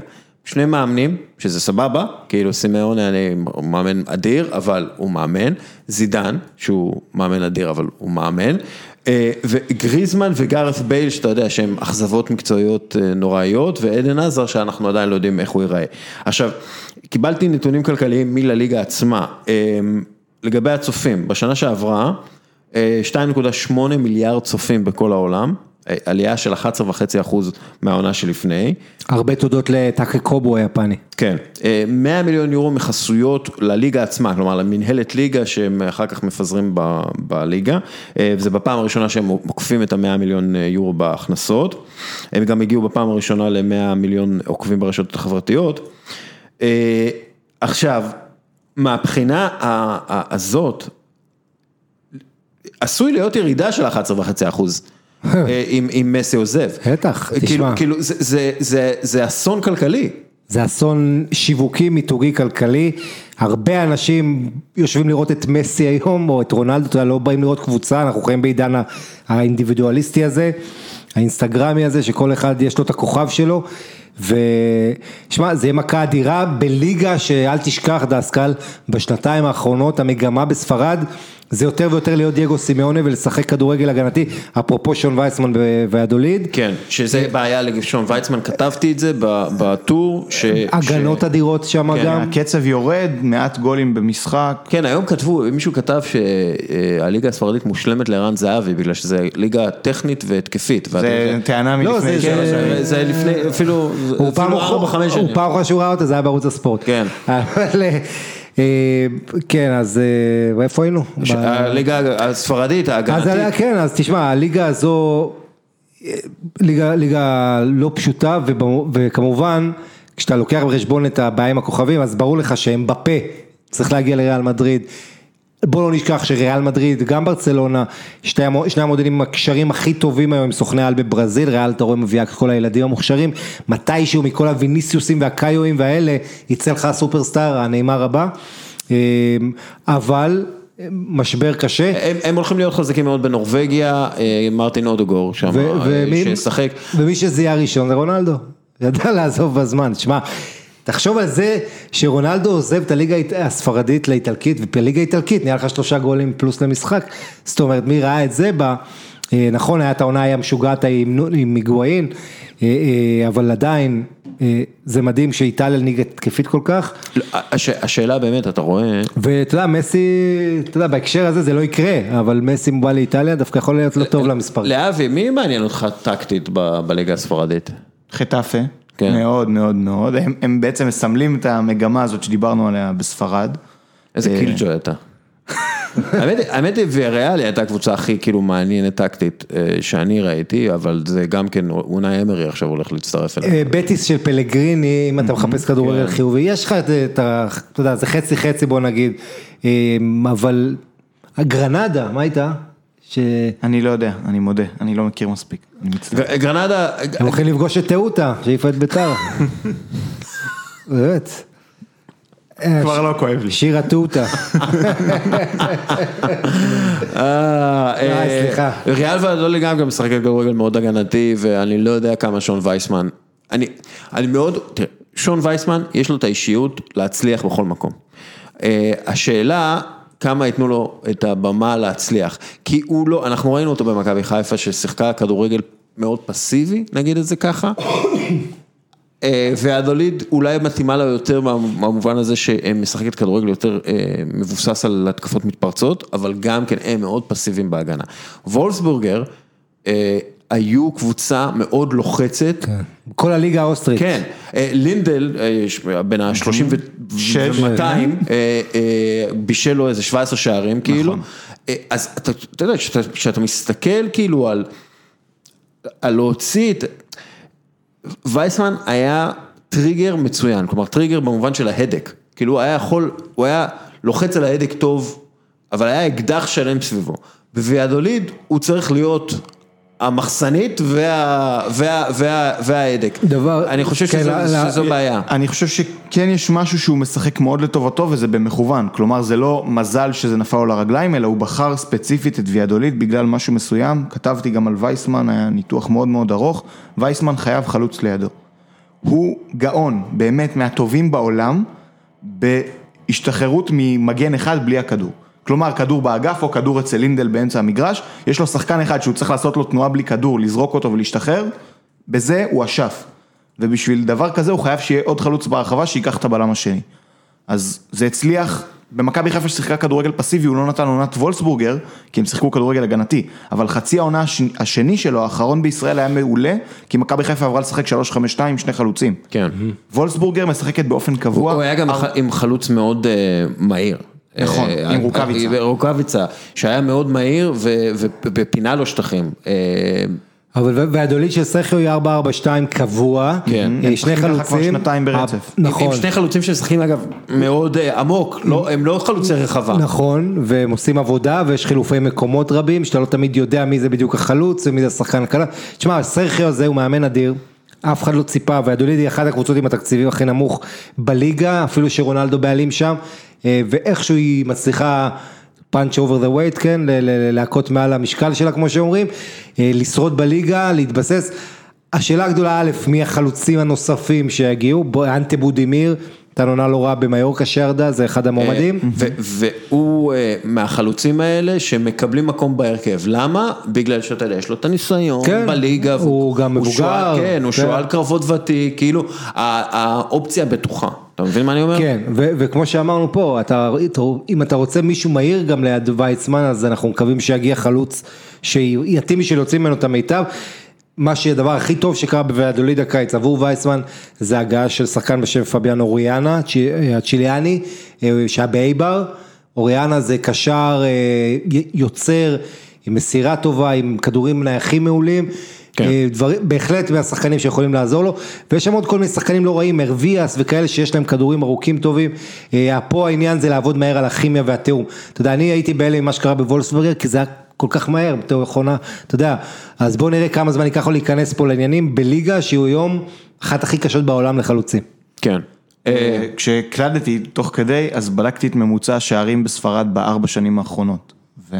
ורואים... העונה האחרונה זה היה 2-5 או 2-4-7, לא? יש לי כמה שערים לקבוצה, זה מה שעשיתי, היה מאוד מהיר כי לא הכנתי את הנתון הזה מראש, אז קבלו את המספרים. בעונה האחרונה 47.1 שערים לקבוצה. כלומר בעונה, קבוצה ממוצעת כובשת 47 שערים, עונה לפני כן 49 שערים, עונה לפני 51 ועונה לפני 56. שואו, איזה קריסה. זה ירידה כל עונה. מה זה, זה. ירידה אה, בכאילו צוק. אבל זה ההשפעה של סימאונה וחטאפה, ואז גם אלווס, ואז, ופתאום יותר מחצי ליגה משחקים מה שנקרא אנטי פוטבול. בארבע שנים כל קבוצה כובשת פחות, משמו, פחות שמונה שערים ממה שהיה לפני. זה, זה שון וייסמן בעצמו כבש את הכמות שערים. אני רוצה להגיד לך כן. שבתור אחד שמשדר וצופה, זה מאוד מאוד בולט גם אסתטית. זה לא רק במספרים, זה גם משחקים.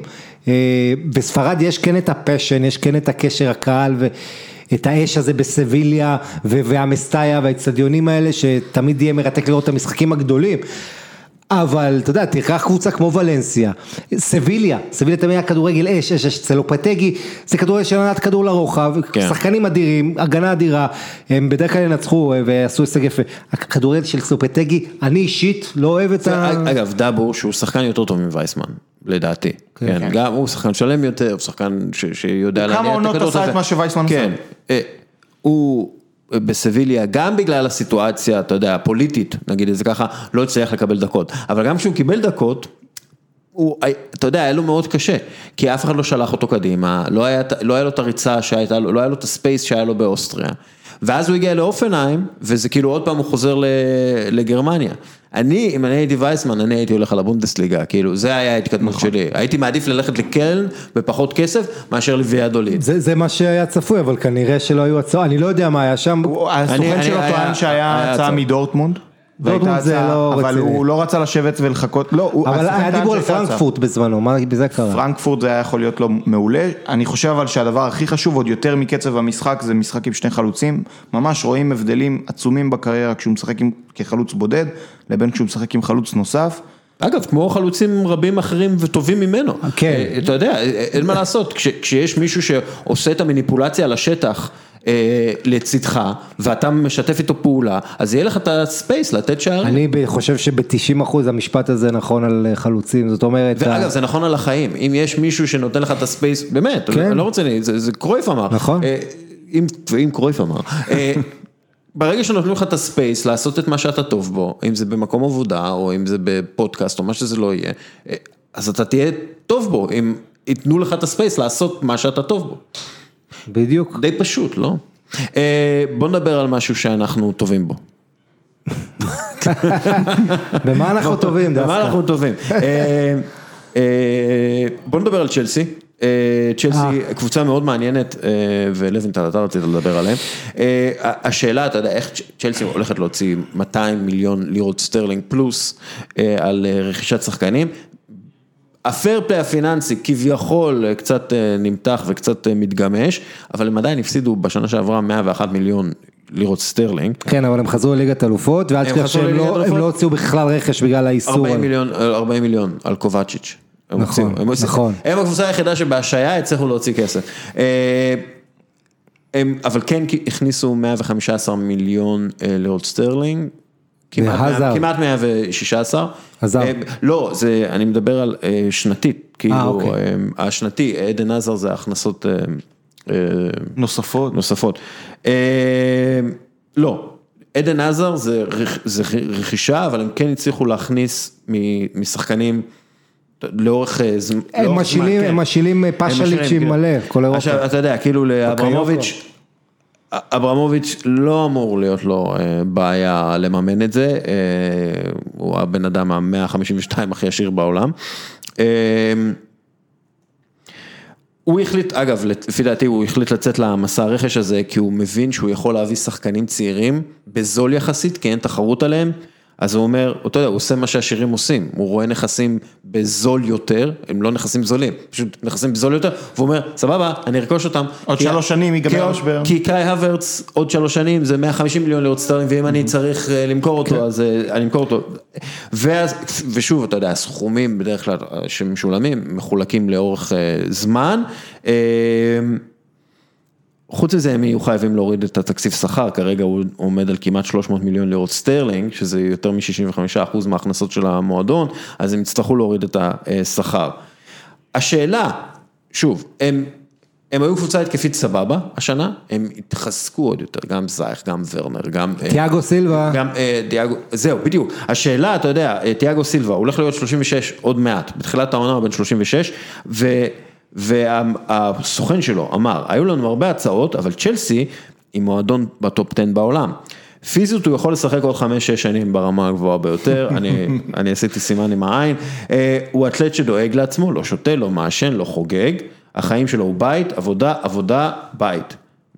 אוקיי, העניין הוא, ככה, כמה דברים. א' הוא אונאי- יודע אנגלית, הוא לא יודע אנגלית, אונאי אמרי, כששאלו אותו מה נכשל בפריס סן ג'רמן, הוא אמר, אני תמיד רציתי לשחק קו הגנה גבוה, תיאגו סילבה הוא שחקן גדול, אבל רציתי קו הגנה גבוה, ואני לא יכלתי לגרום לו לקבל את זה. רציתי שהוא יצא מאזור הנוחות שלו, להעיז, להגן גבוה, כדי שהלחץ שלנו יהיה יעיל יותר. לא הצלחתי לו, אה, לא הצלחתי לגרום לו לקבל את זה, והזהות הזו של תיאגו מורגשת בכל הקבוצה, שתחת לחץ נוטה ללכת אחורה. אז זה דבר אחד. כפו על תיאגו סילבה, כפו כזה גבר. אה, השחקנים של נבחרת ברזיל היו לא יציבים מבחינה רגשית תחת תיאגו סילבה כקפטן, הם לא הצליחו להפסיק לבכות ולהתרכז בכדורגל. ש, שזה ביקורת, אתה יודע, על תיאגו סילבה. זה המונדיאל 2014 כן. עשה לו כתם לכל הקריירה. אז, אז השאלה, אתה יודע, האם, אתה, אתה מוציא מלא כסף על, אה, על, אה, אתה יודע, צבע מדהים לרכב שלך, אבל יש איזושהי בעיה בגלגל האחורי, כן. אתה, ואתה לא מוציא כסף על זה. כן, פחחות. בוא נגיד, תראה, זה קיץ ראשון של פרנק למפרד, אה, שהוא מקבל שחקנים. עונה שעברה, למפרד בא בלי לחץ כביכול, זאת אומרת יחסית, הוא בא לעונה ראשונה, עם תמיכה אדירה, אמרו לו גם ככה אין לך מה להפסיד, כי אתה במצב שאתה לא אפשר להוציא כסף, ועוד איבדת את הכוכב הכי גדול. רק אתה יכול להרוויח ואז הוא מקדם את החבר'ה הצעירים וכל הקהל של צ'סי מאוד אוהב את זה, לראות חבר'ה מהבית אה, אה, פורחים ומצליחים. אבל בחצי השני של העונה קרו כמה דברים, תמי אברהם ירד וג'ירו עלה. אה, היו פוליסיק שנכנס, אה, והיה אולי הכי טוב בחודשים האחרונים של העונה בצ'לסי. ואז בקיץ הזה פתאום אתה יוצא מהשבלונה, מה, מהמשחק הזה עם כל האנגלים המבטיחים שיש לצ'לסי, מייסון מאונט, מה יהיה איתו העונה, אני לא יודע, אבל אתה מביא פתאום גם את אה, זייש, גם את אה, ורנר, גם את אה, כל החבר'ה האלה. צ'ילואל צ'ילואל- זה המון המון שחקנים. אה, שכחתי את צ'ילואל. כן, צ'ילואל, נכון. מגן שמאלי באמת. הכי טוב באנגליה. מגן שמאלי, תיאגו סילבה יכול להיות. גם, תיאגו סילבה אגב ממה שהבנתי אולי הולך להיות הקפטן החדש במקום אספיליקווטה. מי? תיאגו סילבה, יכול להיות שיחליף את אספיליקווטה למה? כקפטן, אני לא יודע אם זה? יקרה, קראתי איזה דיווח, אני עוד לא יודע. אה, בוא נראה, קודם שיג- כל ש- קודם כל שיגמור את הבידוד. אה, קודם כל שידבר גם אנגלית, לא? אה, כן, שידבר אנגלית זה, זה משהו שאני לא יודע אם הוא עוד יעשה, אבל אתה יודע, צרפתית יש לו, אנגלית זה סיפור אחר. שמע, אה, זה באמת שינוי גדול, מה שכן, בקיץ כזה אתה רוצה כמה שיותר מוקדם לעשות את השינויים, וצ'לסי בהיבט הזה צריך להגיד לה מילה טובה, כי החלון נתנו לקבוצות עד אוקטובר שיהיה פתוח, אחרי שהעונה תיפתח, מי שעושה את העניינים יותר מוקדם יכול להרוויח מזה. מצד שני, יש לי הרבה ספקות לגבי פרנק למפרד, אה, איך הוא מתמודד עם כאלה, אתה יודע, כוכבים חיצוניים, כמובן הוא שיחק איתי עם אה, דרוגבה ועם בלק ועם כל החבר'ה הכוכבים שהיו לצ'לסי בזמנו, אבל פה להוביל אותם כבחור, אתה יודע, מקומי, לא מאמן אה, איזה סמכות אוטוריטה עבור שחקן זר. הוא כאילו, אתה יודע, אבל הוא כן הוא שיחק למפרד. הרי נגד תיאגו כן, סילבה. כן, אבל הוא- פרנק למפרד. נכון. מבין? כאילו זה- כן אפקט זידן. אבל אני כן חושש, אה, תשמע ראינו בעיות אצל למפרד, זה לא שכל העבודה שלו הייתה מושלמת, היו גם נפילות, העבודה ההגנתית הייתה מאוד בעייתית, היו הרבה משחקים שצ'לסי נפלה. הם- המצבים נייחים הם כן, זוועה. היה להם תקופה באמצע העונה שהם פשוט לא פגעו בכלום גם, זאת אומרת, ובעונה הקרובה שגם יש להם את ליגת האלופות, עם העומס הזה זה לא יהיה קל. אני, תראה, אל תשכח, יש פה כמה דברים מעניינים. אחד, יש לך שלושה גרמנים, שחקני נבחרת הרכב בנבחרת גרמניה, רודיגר, הוורץ וורנר, בהרכב של צ'לסי, שזה מדהים. אה, דבר שני, אתה יודע, זייש, אם הוא יהיה כשיר, אתה יודע, יש לו את העניינים של הפציעה, שחקן שאתה יודע, דקיק, דקיק, דקיק, עם הרגליים האלה, תמיד נראה שקר לו כזה, מרוב שהוא רזה, והוא בא לשחק בליגה כזאת קשוחה. אין לו, למזלו סטוק כבר לא בפרמייר ליג, בוא נראה את זה. לא, ברנלי, זה יותר טוב. כן, ושבל יונייטד. אבל אה, אה, כן, וורנר, תשמע, איך וורנר, וורנר זה סימן שאלה הכי גדול בעיניי. אה, איך הוא מתאקלם, אתה יודע, זה לא הליגה הגרמנית, תהיה לו יותר קשיחות מול הבלמים יותר גבוהים וקשוחים אולי. ויותר מהירים. שוערים שיודעים לעצור קצת לא, כדורים. לא יותר מהירים, יותר חכמים, נגיד את זה ככה. כן, אבל, אבל סימן שאלה גדול, איך, איך התנועה שלו, ואתה יודע, זה גם, ורנר, כל המשחק שלו בנועל תיאום, הוא יוצא מהאמצע כל הזמן, מישהו נכנס. זה מה שייקח אגב, זמן. אני- עם האוורט זה יכול לעבוד. אני, אגב, אני רואה אותו משחק באגף. אה, הרבה. אה, כן, יכול להיות. ואז הוורץ בשפיץ, או- או או ז'ירו, אברהם, או אברהם. ז'ירו, או אברהם. אה. השאלה הגדולה אבל בצ'לסי זה ההגנה, ו- ופה עונה שעברה הייתה הגנה. אגב, וגם הקישור ההגנתי, כי כן. קנטה- כי קנטה הוא לא בא בא באותה רמה. אה, וקנטי גם. עומד לעבור לאינטר. אנחנו לא יודעים. לפי הערכות? בסדר, אנחנו לא יודעים. אם קנטה עובר לאינטר. לא, כי זה אני חושב. שצ'לסי מכל ההוצאות האלה תרצה להכניס איזה 60 מיליון. ז'ורג'יניו, אוקיי, בואו שנייה נבנה את ההרכב של צ'לסי, כי עשיתי מעין תרגיל כזה בעמוד. זה. קובצ'יץ' בפנים, כי הוא... היה מצוין. הוא- הוא- הוא- הוא נבחר לשחקן העונה של צ'לסי. הוא השחקן הכי טוב שלהם העונה. אה, תקשיב, איך שהוא לוקח כדור, איך שהוא מקדם כדור, אנחנו מדברים הרבה על פרנקי דה יונג, ואיך שהוא מקדם כדור, קובצ'יץ' עשה את זה. אוקיי, קובצ'יץ' ברמה הכי גבוהה, הכי הכי גבוהה. אתה שם לידו, אתה צריך קשר הגנתי לידו. קשר הגנתי כאילו holding midfielder, אז יש את ג'ורג'יניו, שהוא גם כן סבבה, אבל אני לא יודע אם הוא defensive minded מספיק. הוא יותר deep lying. playmaker. השאלה אם אתה הופך את הוורץ למעין מיכאל באלאק כזה שרץ אה, קדימה ו- ומגיע לגל ש- שני כאילו או וולפו ואז מייסון מאונט הוא playmaker עשר כזה מה אתה עושה? פוליסיק ימין, אה, מי בשמאל? ורנר אתה שם? אולי זייש ישחק בימין. זייש- זייך אה, בימין, פוליסיק בשמאל, כלומר אתה צריך, אתה צריך לעשות את האיזון הזה, ואז ורנר באמצע, ורנר באמצע, שוב, הוא, הוא צריך את התיאום הזה, ב- בלייפציג הוא היה מצוין, כי היה לו את התיאום המושלם, ודרך אגב, די היה לו את כל הרוחב של המגרש לעשות מה שהוא רוצה. זה, לא, אין לו את זה בצ'לסי, לא יהיה לו את זה בצ'לסי, בצ'לסי הוא, הוא הולך ימינה, יהיה לו שחקן שם, הוא הולך שמאלה, יהיה לו שחקן שם. אז השאלה אם אתה, מה אתה עושה, כאילו, יש להם הרבה יותר כישרון עכשיו, יש גם הרבה יותר פוטנציאל לבעיות. בדיוק. במיוחד עם מאמן לא הכי מנוסה, ש, שצריך לבנות מחדש, בעצם זו קבוצה שנבנית מחדש. אני אתפלא אם הוא יסיים את העונה הקרובה. באמת? למפרד. כן, יש לי הרגשה, תראה, זה, אם, כשאתה, כשאתה מביא הרבה רכש זה מפעיל המון לחץ על המאמן, אתה לא מצליח, ההגנה חורקת, למה חיזקתם את ההתקפה, מומנטום, תראה, מצד שני יש לו לא מעט מנהיגים על המגרש, אה, בכ- ובהקשר הזה הוא כן התחזק הגנתית חיזוק מאוד משמעותי, שזה צ'ילואל על מרקוס אלונסו. מרקוס אלונסו זה מגן עם המון בעיות הגנתיות. כן. הוא לא, הוא לא מגן, הוא לא מגן, הוא, הוא wingback, הוא שחקן אה, התקפי. אני מאמין שצ'לסי תשחק 4-3-3, שיהיו משחקים שהם יעברו אולי לשלישייה אחורית, אתה יודע, זה גם משהו שאפשרי. אגב, תראה את הבלמים שיש להם, הם הביאו את מלאנג סאר. מלאנג שהיה- סאר בחינם. שהוא- בחינם, הוא בלם אדיר לפי דעתי. כן. אה, תיאגו סילבה, לא יודע, תיאגו סילבה. אה, רודיגר, רודיגר, רודיגר, קריסטנסן. קריסטנסן, שלפי דעתי, בשלישייה האחורית קריסטנסן אתה חייב אותו בגלל שהוא היחיד שמניע את הכדור ממש טוב. טומורי, טומורי שהוא הוא בלם פנטסטי, שאתה יודע, בגלל שהוא צעיר היה מוכשר, צריך להיות יציבות. קורט, קורט זומה, אה, שאנחנו לא יודעים מה יקרה איתו, יכול להיות שהוא יעזוב. הוא יפתח אה, צ'אט בזומה. סתם. סליחה, סליחה. זה בסדר, לא, אני לא. אוהב את זה. אני אוהב את זה. מה לא, עשית זה- פה? מה הרגתי עשית את פה? השפה. אה, אה, טוב, עוד משהו על צ'לסי? איזשהו דגש שאנחנו רוצים לשים עליהם? אה, אני מאוד נהניתי מ- מזייש בעונה שעברה, היה לו שיתוף פעולה מיוחד עם פרומס. הוא שיחק מכנף לכנף, היה תקופה בין אוקטובר לנובמבר, אסף כהן, שאני מאוד מאוד אוהב אותו, הסב את תשומת ליבי, היה לו, היה חמישה או שישה שערים שהם כבשו בתוך חודש, אותו גול, אחד לאחד. זייש, לוקח את הכדור, מושך מהכנף עם רגל ימין לרגל שמאל, נותן קרוס מאחורי הגב של המגן של היריבה, עשה את זה- עשה את זה נגד צ'לסי.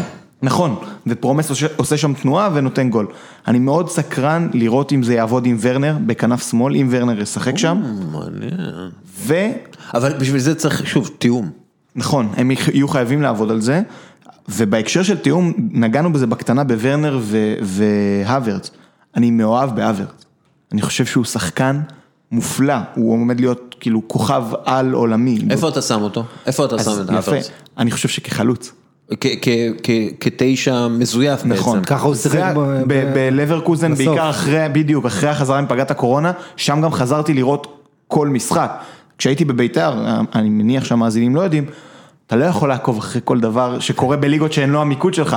אתה רואה ליגה בולגרית ואתה רואה ליגה סלובנית, אבל אתה לא רואה כל משחק בגרמניה. אז בגלל זה אנחנו נראים כמו הליגה חשבתי שיגיד הבולגרית שהייתי בביתר והסלובנית. רציתי להביא אותו. אתה יודע את מי כן רציתי להביא לפני שהוא נהיה אה, שחקן סריה? אנדריאס קובולסן. וואלה. הייתה לנו אפשרות... בולוניה. נכון, אז כשהוא עוד היה בנורשלנד, אז היה, היה איזה חלון שהיה אפשר להביא אותו. הוא התחליף של אורסוליני שם עם רגל שמאל, חותך אני לא לאמצע. יודע מה זה מזכיר לי, אני רציתי להביא את קאי אברץ, זה- אני, אה, יש לי 50 אחוז סיכוי להיות עם ז'יזל. אני רוצה. הש- השאלה כאילו, אם היא- זה 50 אחוז, זה הרבה. כן. אז הווארדס, אני ב- ראיתי כל משחק שלהם אחרי ש- שה- שפגרת הקורונה. הקורונה הסתיימה, מאוד מאוד התלהבתי. התנועה שלו בלי כדור, היכולת שלו לקבל לשטח, לנוע אחורה ואז קדימה, אם מוסר כמו זייש, זה יכול להיות שילוב באמת קטלני. כל עוד הם ייצרו את ההג... והוא מאוד מהיר יחסית לגודל שלו, שזה תמיד מפתיע את המגנים, כי הוא, הוא מכסה המון שטח בכלום זמן, וזה זה מאוד, אה, במיוחד אם אתה קבוצה לוחצת, זה, זה, זה חשוב מאוד, שהחלוץ שלך יהיה כזה.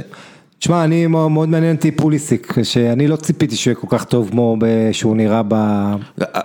אתה יודע, אתה זוכר אתה ש... אמרת, השחקן הכי טוב של צ'לסי, יחד כן. בחודשים האחרונים הוא היה הכי טוב, כן. וקובצ'יץ' כן, שחקן עונה, אבל, אבל פוליץ', באמת פוליסיק, אני רוצה לראות אותו ממשיך, אני מקווה מאוד שהוא יחזור טוב מהפציעה, כי הוא נפצע בזמנו בסוף העונה, אה, ווואו, תשמע, לא, שחקן אמריקאי הכי גדול אי פעם, ואנחנו אנחנו הולכים להגיד את זה בשנים הבאות, אז שישמור על עצמו. הוא וווסטון מקיני, וטיילר אדמס. כן, שמע, מה עם פרדי? ודס. מה, קנדה נגד אה, ארצות הברית, פתאום נהיה מעניין. כן, יש לך את זה. אלפונסו דייוויס וג'ונתן דיוויד. נכון. מזל שהגדלו את המונדיאל, 52 בדיוק. קבוצות. עכשיו אה, תחשוב על זה ש- שלברקוזן בהיבט האחרון על האברץ, מאבדת את האברץ ואת אה, קווין פולנד עובר למונאקו. הם מביאים את פטריק שיק אבל, פטריק שיק שאני מאוד מחבב. בסדר, זה עדיין לא. שיק שיק. אה, בואו נדבר על אה, קבוצה אה, אחרת, אה, גם כן משהו שאנחנו מכירים, ארסנל. Mm. אה, הם משחקים את ה-3-4-3, הם מנצחים את הקבוצות הגדולות, פתאום הם מנצחים מנצ'סטר סיטי וליברפול על בסיס קבוע כזה. מתי פעם אחרונה עשינו את זה? כי הרי אצל ונגר בשם יכול זה גם לא קרה. אלפיים, עשור, עשיתי, לא? אה, יותר מעשור, כן, אלפיים ו... כן. אה, והם מנסחים עם הרכב חסר של נני בקישור. שזה היה מדהים. מדהים. מביאים את אה, גבריאל, אה, שישחק בלם לצד עזריאל, אה, אבל אה, אה, תראה, אני לא רוצה לפתח אופטימיות, כן, אבל ארטטה נראה כמו מאמן. ומה שהם עושים, אפרופו המסירות האלה שאתה אמרת על אה, אה, פרומס וזייש, אז יש את אותה מסירה של פפה ואובמיאנג. כמעט אותו מסירה, פפה מגיע, עובר שחקן, ואז מביא קרוס מדויק שאף אחד לא יכול להגיע אליו, פונקט לאובמיאנג, ככה הם כבשו כמה וכמה פעמים העונה. גם טירני אגב, אה, מוצא אותו נהדר. טירני, תקשיב, טירני זה, אם, אם הוא בלם אה, בשלישייה או שחקן כנף, זה, הוא שחקן אדיר. הוא, הוא אישיות אדירה גם כן, אתה רואה, אתה יודע, אתה, כשהוא מגיע עם השקיות טסקו, ל... כן. פשוט ילד שעובד כמו שצריך, עובד חזק, קשוח, ופתאום מייטלנד ניילס נראה כמו שחקן שהוא כזה בצד ימין, או באמצע, או בצד שמאל, תלוי. שבכלל היה ככה מלעזוב, אתה יודע, את כן, ו, ואני חייב, אני חייב אה, להגיד משהו על בוקאיו סאקה. עכשיו תראה, אנחנו מדברים הרבה על אובמיאנג, שהוא היחיד שמציל את הקבוצה, הוא היחיד שכובש, זה לא נכון, זה לא נכון. זה לא נכון אבל כי יש את אמיליאנו מרטינז שהוא לא מקבל מספיק קרדיט בשער. שהוא כנראה יימכר בגלל שברנט לנו כנראה יהיה השוער הראשון ואז אתה חייב למכור את מרטינס כי הוא מסיים את החוזה שלו. אולי צ'לסי צריכה שוער, אה, לא דיברנו על זה שלצ'לסי אין שוער, אה, יש להם שוער בהרבה כן. מאוד כסף אבל אולי, אולי תמכור אותו, זה. בכל מקרה, אה, בוקאיה סאקה, לפי עמדות, בכנף שמאל 18 משחקים, שני שערים, חמישה בישולים. הכל בגיל 17-18, כן? אה, כנף ימין, חמישה משחקים, שער ושני בישולים. אה, נתן אחד בישול, בישול ענק, כאילו נגד, אה, ל, ליברפול. לא, נגד ליברפול. כקשר מרכזי, שמשחק אחד, בישול אחד, כן? מגן שמאל, או שחקן כנף שמאל, 16 משחקים, שער אחד, ארבעה בישולים, שבעה שערים נקיים, כלומר, עשה את העבודה כמו שצריך, והשבוע הוא חוגג 19. ותראה איך הוא, כאילו, הוא יכול לשחק בכל עמדה במגרש בעצם, אבל אתה יודע, תמיד חוץ זה... מבלם וקשר אחורי. כן, תראה, זה הבעיה, אח- אחת הבעיות ששחקן גדל, אם אתה מספיק טוב אתה תהיה בעמדה שלך. אה, והרבה פעמים אם אתה לא מספיק טוב פה ולא מספיק טוב, נגיד דני אלווס, אה, ונכון שיעשו לו קצת וריאציות לעמדה, אבל לא חשבת אף פעם להזיז אותו מהצד ימין, כי שם הבדית שאתה מביא את המיטב שלו, או אם תרצה רוברטו קרלוס וכאלה, אבל אחד כמו סרג'י רוברטו, שפעם הוא בקישור, פעם הוא מגן, אז אתה תמיד שואל את עצמך, אתה יודע, הוא, עושה הכל בסדר, אבל הוא לא עושה משהו ממש ממש טוב. ו, ופה, אתה יודע, זו שאלה מאוד מעניינת בכדורגל, בכלל, הגיוון שהיום שחקנים נדרשים ליותר ויותר יכולות, אנחנו רואים playmakerים, אה, בלמים ושוערים כבר, וכמובן... המ- אגב, בלמים היום צריכים להיות סוג של playmaker. ברור. במיוחד בשלישייה האחורית. ס- ב- סיינסברי מכבי חיפה שכולם רק לכלכו עליו אבל מי היום במכבי חיפה בלם יודע לבנות משחק מאחור מי יכול פתאום לתל אביב מי לשחק אז אני אומר לך שהיום כשאתה מסתכל על בלם הגנה זה עדיין 60 אחוז פעם זה היה 100 אחוז אבל כל מה שקשור לבנייה בטח בקבוצה שהיא דומיננטית פוזיישן ו- כן. כמו ונדייק זה עושה את כל ההבדל. בטח שההתקפה שהובילה לשער של אה, ארסנל נגד ליברפול התחילה עם מסירות מאחורה והבאת, אתה חייב, אתה יודע, כדי להתמודד עם הלחץ אתה חייב להביא את הלחץ אליך, לדעת להתמודד איתו ולהעביר את הכדור קדימה. נכון, זה גם משהו שדיברנו עליו, אמרתם כן. שארסנל משחקת עם שלושה בלמים, אז כשאתה משחק עם שלושה בלמים, הרבה פעמים אין לך קשר אחורי קלאסי, הבלמים חייבים לדעת לבנות משחק, לקדם את הכדור, לבטל שחקני, את קו ההגנה הראשון של היריבה, את החלוצים. אם אתה משחק עם שלושה בלמים, חייבים לדעת לבטל, זה מה שעובדים עליו היום כבר במחלקות נוער, אפילו בארץ, אז מה אתה צריך לעשות באנגליה בשביל... גבריאל מגלייש, בלם צעיר, שכבר היה בדרך לנפולי, תחילת חלון העברות, והיה גם עוד קבוצות, מנצ'סטר יונייטד ואחרות, שחשבו עליו, מגיע לארסנל, זה יפה מאוד, ארסנל הייתה רגילה להפסיד כמעט כל מאבק על שחקן בשנים האחרונות. ארטטה מתחיל לעשות עבודה ש... זה- זה- זה העבודה של אדו. זה העבודה- נכון, אדו, אדו. אדו עושה את העבודה פה, אבל גם הפיל של הארסנל, פתאום נראה לי ארטטה בונה משהו שיותר אטרקטיבי לשחקנים להגיע מאשר היה קודם. אה, כן, ואובמיאנג אמור אה, לחתום על... אה, סליבה, אה, זה עזריאל, גבריאל ועזריאל. השאלה אם באיזשהו שלב, אה, הרי אה, ארסנל הגיע לשחק עם שלושה בלמים בגלל שעם שני בלמים לא היית יכול לשחק עם מוסטפי. כאילו היית צריך, אתה אומר, כאילו יש לי בלם וחצי בסגל, אני צריך לה- אני צריך לשחק עם שלושה בלמים בשביל שיהיה לי שני בלמים. אה, זה היה החישוב. מוסטפי אה, וגלגלי עזר. כן, כן. דוד לואיס, אה, אז, ודוד לואיס לא יכול לשחק כב- כבלם שני, כב- בשני בלמים, הוא לא יכול, הוא לא, הוא הוא לא יכול. אגב, גם פבלו מארי שהביאו אותו, שהוא טנק כבד, כן, הוא יכול להיות נהדר בשלושה, כשלושה בלמים, כשני בלמים זה, זה מתכון לאסון. כלומר, ארסנל הולכת על העניין הזה של השלושה בלמים, אוקיי? בגלל זה יש להם עכשיו שישה שחקנים בסגל שהם בלמים proper, אוקיי? כאילו, אה, אני חושב שזה. רגע הכי טוב גם לנצל את סאקה המערך הזה. כן, אני גם כן חושב שהוא צריך להיות ב- ב- בצד שמאל, wingback. Wingback. ואז טירני בלם. טירני בלם, כן. כן. אבל בכל מקרה, השלושה בלמים האלה, השלוש ארבע שלוש הזה, אה, האם זאת השיטה, כלומר אנחנו במשך הרבה מאוד זמן, השיטה הבסיסית הייתה 4-3-3 או 4-4-2. אתה- אתה בוחר שלושה קשרים, אחד, אחד אחורי, אחד, אה, שניים כאלה טיפה שיותר מקדמים את המשחק, אה, כנפיים, חלוץ. ואז אתה עושה את הווריאציות על זה. אז עם השלושה בלמים, זה הולך להיות ה-go to של, של, ה- של המאמנים המודרניים.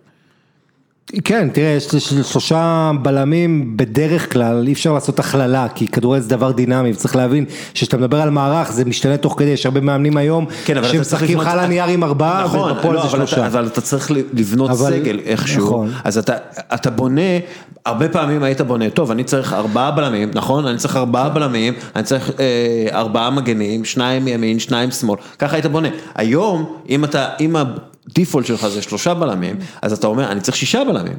אה, כן, אה, כן, למרות שזה לא עובד ככה, כי זה לא מדויק, אה, כשאתה משחק עם שלושה בלמים, הרבה פעמים אחד הבלמים הוא במקור מגן. תיקח את אה, פפ מה שהוא עושה, שהוא שם לפעמים לא, את אה, בסדר, אבל אני צריך שישה שחקנים שיכולים לשחק שיכולים כבלמים. לשחק בלם, כן. נכון. נגיד אה, קולרוב שעכשיו עובר מרומא לאינטר, אני מניח שהוא ישים אותו בלם מצד שמאל, זה היגיון. שזה אגב, אנחנו ראינו את זה גם עם ספיליקווטה בצ'לסי, אבל אני כן. חושב שהתקופה של השלושה בלמים, של ה-go-to, היא כבר קרתה. היה את מונדיאל 2014, שהוא היה מונדיאל שהכניס לטרנד את שלושת הבלמים, היה הולנד קונטה. ששיחקו ככה, וזהו, קונטה הגיע... גספריני. נכון, אבל היה... את- כן, אבל זה אף פעם לא היה הדיפולט, אתה אז מבין? לדעתי, בשנת...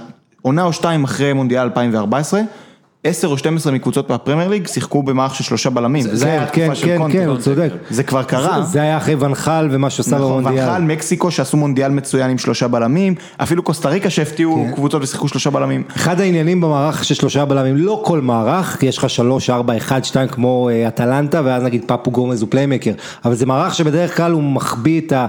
יכול לעזור לך להחביא את זה שאין לך playmaker. כן. כי אתה משחק כל הזמן מהכנפיים, אטלנטה משתמשת בבלמים שלה כשחקנים התקפיים כן. לכל דבר. אקסטרות. ו- ו- אה, אה, זה לא זה לא מי עושה את זה מצוין ואנחנו מחזיק- נראה את זה? מרסלו ביאלסה בלידס. בלידס הם משחקים נכון, מאוד נכון. מיוחד, כשכל פעם הבלם בוויק סייד, מצטרף להתקפה ומייצר יתרון מספרי, אנחנו נראה את זה העונה. ושפילד יונייטד, כמובן. משחקים עם שלושה בלמים, ששניים מהם ממש עוקפים את השחקנים באגפים. כן, זה- זה... הופכים להיות המגנים בעצם, או שחקני הקו, והקשרים האחוריים הופכים לבלמים. אה, בהחלט, זה, זה, זה גם מאפשר לך להפתיע יותר את היריבה, לעשות יותר מגוון. אה, מצד שני, התיאום חשוב מאוד, וכאן כל שחקן חדש שמגיע, לוקח זמן אולי להכניס אותו לעניינים. אה, לאבי, אה, אנחנו חוזרים שנייה לגבריאל. גבריאל, תוריד את אה, או עזריאל. כבר היה לנו, גבריאל, כן. כבר היה לנו את גבריאל פאוליסטה, אתה זוכר כן, אותו? כן. ה user של ארסנל קצת צחק על זה. אה, תראה, בשנה שעברה, אחוז הצלחה בטאקלים 85 אחוז, מקום שני בחמש הליגות הבכירות, וזה בליגה הצרפתית, כן? אחוזי הצלחה בלחץ. אה, כמעט 40 אחוז, מקום רביעי ב- ב- בליגה 1, אה, נגיעות בכדור, מקום עשירי בליגה, בליגה 1, אה, 11 מסירות לשליש האחרון, אה, 100, סליחה, 111 מסירות אה, לשליש האחרון, מקום 9-11 בליגה 1, וניצחונות בעימותים אוויריים, אה, גם כן מקום עשירי בליגה, אה, היה בנבחרת השנה. שאלה, איזה סטטיסטיקות לבלם אתה מחפש? אני למשל, אתה יודע מה הסטטיסטיקה שאני הכי אוהב לבלם? כמה שערים הוא ספג. הקבוצה שלו ספגה, איתו ובלעדיו. זה כאילו, זה הסטטיסטיקה שאני הכי אוהב. שערים נקיים זה, אתה יודע, זה סטטיסטיקה קצת מרמה. השאלה, השאלה, כמה שערים הוא סופג. הוא והקבוצה שלו בלעדיו, כי אז כן. זה מדד מצוין לראות כמה הוא... אבל מה אחר. עוד אתה מסתכל? כמובן הדברים הבנאליים של חילוצים, אני רוצה לראות את המיקום של ההגנה שלו בליגה. אני הרבה פעמים פותח את הטבלה, ואני רואה האם ההגנה של השחקן, שחקן ההגנה שאני רוצה, היא מדורגת בין השתיים הבולטות. בדרך כלל זה איזשהו פרמטר ש, שעוזר לי להבין את הסגנון של הקבוצה, ואז כשאני ניגש לצפות בווידאו של השחקן, אני מבין לאן אני מגיע. אה, יש לי דוגמה בראש, אני לא מצליח להיזכר על, על, אה, מי זה היה? וואו. וואי. גבריאל. לא, ראיתי עכשיו, כן, כתבתי על- בית"ר? כתבתי על איזה שחקן, לא, כתבתי על איזה שחקן, אני חושב, אה, אני זוכר מי זה היה, על יואל אבו חנה, המוזמן הטרי אה. לנבחרת ישראל, אז יואל אבו חנה אה, משחק בזריה לגנץ. ג'ואל. ג'ואל אבו חנה. למרות שאתה יודע, הוא גרמני, חשבתי שזה יואל, אבל דיברנו איתו, והוא אומר לי ג'ואל. אבא שלו אמר לי שקוראים לו ג'ואל. אז דבר. במקרה שלו הוא משחק בקבוצה שהיא מאוד הגנתית, הייתה הגנה שנייה בטבעה בליגה האוקראינית, אז ניגשתי לראות אותו ואת מקס גרצ'קין שעבר עם בית"ר לשם, והוא הסיבה שבגינה התחלתי לראות את המשחק, כדי להבין מראש לאן אני נכנס, מה אני רואה. אז כשאני בוחן בלם, הרבה פעמים אני רוצה להבין אה, אם, האם הקבוצה שלו היא קבוצת הגנה מאוד מאוד חזקה, בדרך כלל זה גם, אתה בודק את זה ביחס למיקום בליגה. כלומר, אם הקבוצה סיימה במקום החמישי בליגה, ההגנה שלה היא השנייה בטבעה בליגה, אבל ההתקפה השמינית בטבעה, אז אני מבין שזו קבוצה שמתרכזת יותר בהגנה, ואז אני עושה את המניפולציה שדסקל הציע, שהיא מניפולציה מצוינת, כמה שערים הקבוצה שלו סופגת כשהוא בהרכב, פר דקה, וכמה בלעדיו. אמ, איך אה, ג'ואל? יואל? פיזי. אגרסיבי, קצת פחות טוב עם הכדור, משלים מאוד את מה שחסר לבלמים הישראלים כאן, שהם יותר טכניים, אורל דגני ואיתן טיבי הם שחקנים טכניים יחסית, נוטים לטעויות, פחות פיזיים וחזקים. איך אתה חושב שהוא יכול להתאים לנבחרת? מערך שלושה בלמים הוא בלם עם רגל שמאל.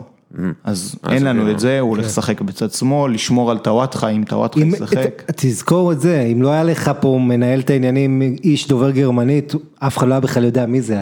הוא זה שהוא מחפש את איזה האנשים האלה. חבל, אז צריך לתת למישהו שמשחק מנג'ר לנהל את הנבחרת, כי כן. מכירים- אנשים מכירים אותו מ-2016-2017. לא, היה עם האברץ בנוער של לברקוזן, נכון. היה אז שחקן שבנבחרות גרמניה עד גיל 17, והדבר הכי מעניין, אתה יודע, יש לו אבא אה, ערבי ישראלי ואימא גרמניה, והוא ככה, העברית שלו לא משהו, אתה יודע, גרמנ... אה, יש לו ערבית, יש לו גרמנית, הוא אמר אבל שהוא כבר לומד לשיר את ההמנון. אה, שזה הולך להיות, אה, אתה יודע, מאוד מעניין, אגב, בלי קשר, גם דיבר מאוד יפה על ישראל, זאת אומרת, רואים שהוא גדל בגרמניה, בוא נגיד, אה, ולא ב- לא, בשנאה המקומית פה. גרמניה זה מדינה פרו-ישראלית פרו-ישראלית, בצורה כן, כן. בלתי רגילה. מדהים, כן. זה גם מימין, גם משמאל, שזה- כן. זה באמת מדהים שמה. כמובן, יש את המיעוט הבעייתי משני הצדדים, אבל הרוב שם אוהבים את אתה ישראל. יודע שבבילד, אה, הבעלים שם, הנשיא, הוא יהודי אה, ציוני, מאוד כאקסל חם. כן. שפרינגר, תשמע, הם אה, ו- מאוד אוהבי ישראל שם. כשאתה חותם על חוזה שם, אתה חותם על חוזה שאחד מהסעיפים הוא שאתה לא יכול ללכלך על ישראל. כן. אתה אסור לך, אסור לך לכתוב דברים על ישראל, רעים על ישראל, כאילו בלי, אה, אתה יודע, כאילו נכון. בלי ביסוס או בטורים או דברים כאלה. כלומר, כן. אתה לא יכול, אה, לא על ישראל כקונספט, אני מדבר, כאילו אתה כן יכול להגיד, אה, אה, בנימין נתניהו עושה עבודה גרועה, אבל זה הכל לא, חייב אבל להיות... אה, האנטישמיות, בואו בוא כן, כן. נשכח את ה... מאיפה זה בא, כן, היה איזה תקרית קטנה בהיסטוריה. היה משהו, אבל היה, כן. אתה יודע, מכרו לנו כמה בלמים גרועים. אה, אז הגענו לשם דרך גבריאל, כי דיברנו על יואל אבו חנה והקבוצה ההגנתית שלו, ככה זה התחיל. איך קוראים לה? אה, טימי הויר. אה? טים- הויר? טים הויר. טים הויר. טים אה, הויבך. טויבך, הויבך. נתניה. מי זה הויר? כן, הוא עדיין בנתניה? איפה הוא? הוא עזב. הוא עזב. אה, אויר זה תג אויר בקיץ של השעונים. כמו שקוראים לו בחדר הזה בפודקאסט המקביל של גיקונומי, אה, קרן אויבך. קרן. לטים. אה, כן, קרן. קרן, לא היא לא מקשיבה לי, אבל אנחנו צריכים אה, לשבת לשתות עוד פעם, אה, לא לא עשינו את זה הרבה זמן. אוקיי. מה עוד יש לנו על מה לדבר? מה אנחנו יכולים לדבר? או, כן, כן, כן, תיאגו, ליברפול, אלקנטרה. תקשיב, אם ליברפול מצליחה למכור את ויינלדום לברצלונה ולהביא את תיאגו במקומו, זה כאילו, מה? איך, כאילו, מה? איך זה יקרה?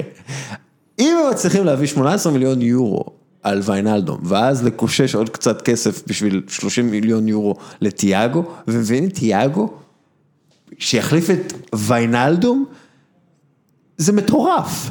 זה, זה, זה באמת, כאילו, זה לא, אני לא רואה את זה קורה בגלל שזה עד כדי כך לא נתפס. כן, אם כי אה, כדורגל זה משחק של כימיה קבוצתית, והסוף אה, לא הכוכבים הגדולים האלה שמנצחים בהכרח את המשחקים הגדולים, בלי ויינלדום ליברפול לא הייתה עוברת את ברצלונה, אה, היה מהטובים במגרש, שחקן משלים, שחקן אה, ווינר אדיר, שאחרי שירד ליגה עם אה, ניוקאסל, אתה יודע, הגיע לליברפול, היה בורג, אבל... שחקן מאוד underrated, כי יש לו טכניקה על שטח קטן, יש לו חוכמה שאין לרבים, ומנטליות, תראה רעיון אחד עם ג'ורג'ינו וינלדום, תבין איזה בן אדם איכותי הוא, מעבר לדברים שאתה רואה ממנו על המגרש. אה, סבבה, הוא לא תיאגו. הוא לא. תיאגו, אבל תשמע, כשאתה מדבר על תיאגו אז כולם מתלהבים, אני מזכיר לך שתיאגו, כל התקופה שלו, תמיד יש לו את הבעיות שרירים, את הפציעות האלה, שפתאום הוא בחוץ כמה חודשים, זה לא שחקן הייתי בונה עליו, זאת אומרת, הוא מאוד מתאים לליברפול, אני חושב שהוא רכש נהדר, אבל אם הייתי קבוצה קטנה ומביא אותו, אני חושב שהוא היה נפצע וזה היה עושה בעיות. בביירן מינכן הוא מאוד מאוד התאים, כי הם לא היו תלויים בו לגמרי, היה לו שתי עונות ראשונות עם מלא פציעות גם, אחרי זה כבר היה יותר טוב. שמע, תיאגו, אני מת עליו, יש עכשיו סרטון שחייבים לראות, שלו ורודרי, את זה, מהאוויר, 40 מטר. מהרבה- משהו אדיר, והוא בכלל בשמאל עושה חלק מהמסירות, תיאגו, הכל מהאוויר, אה, נבחרת ספרד, אה, ותיאגו, שמע, מתאים לקלופ, השאלה עם הקצב של הפרמייר ליג, ואיך אתה אה, רואה את זה, לא, איך אתה רואה את זה להביא? הקצב, בבונדסליגה יותר מהר. בקישור. כן, בביירן בטח. ראינו את זה גם בליגת האלופות. כן. עם ביירן מינכן הוא משחק שנים בליגת האלופות ברמות האלה. אז א', הוא יכול להיות שחקן שפעמיים עושים עליו סטיל. כי גם ההעברה שלו מברצלונה לביירן מינכן הייתה העברה כזאת בגניבה כן, עם סעיף 25 שחרור. מיליון. נכון, אז פעמיים, וזה יכול להיות עוד מהלך מדהים של ליברפול בחלון העברות. אחרי אליסון, אחרי פירמינו, ונדייק, להביא את תיאגו במקום ויינלדום, אני חושב שזה שדרוג משמעותי, אני מעריך את ויינלדום, אני מבין מה אתה אומר, אבל הוא לא שולט בקצב אולי כמו תיאגו, הטכניקה על שטח קטן. הוא יביא משהו שאין תיקולים. לליברפול. כי יש לה קשרים שעובדים והם חכמים ונעים לעומק ו... אגב, נבי קייטה במקום אה, ויינלדום זה אחלה, לפי דעתי. נכון, וזה גם פחות או יותר אותו, אותו סגנון של שחקן. אז תיאגו הוא משהו שאין להם, וזה עוד כלי למכונה שאתה כבר אומר, יש לה כל כך הרבה כלים. אני פשוט חושב על תיאגו והמסירות האלכסוניות למוחמד סאלח וסעדיו מאנה, ג'יזוס. כן, הוא ואלכסנדר ארנולד ביחד, אתה יודע, הם מחלקים את מה המסירות. אתה מדבר? כאילו, איך אתה מנצח דבר כזה? משהו. אתה צריך כאילו את מסי. טוב, אה, נראה לי שבזה אנחנו יכולים אה, אה, לסיים.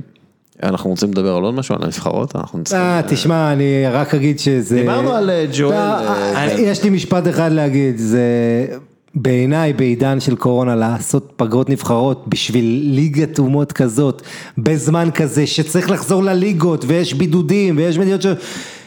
אני חושב שהם פשוט מטומטמים החבורה שמנהלת את זה. לא אמרנו, וופא מטומטמים, שעה 35. אז אנחנו צריכים להגיד את זה, כי זה, זה חובה, אנחנו צריכים להגיד וופא מטומטמים. זה, כן. זה חלק מהחוזה שלנו, לא? כן, זה אני כמו חושב החוזה ש... של הבים, אתה רק... אני רק- אני רק אחדד שזה אחד מכמה ארגונים תחת הארגון פיפ"א, ששם הבעיה באמת הכי גדולה. אמ, ספר לנו קצת על העבודה החדשה שלך.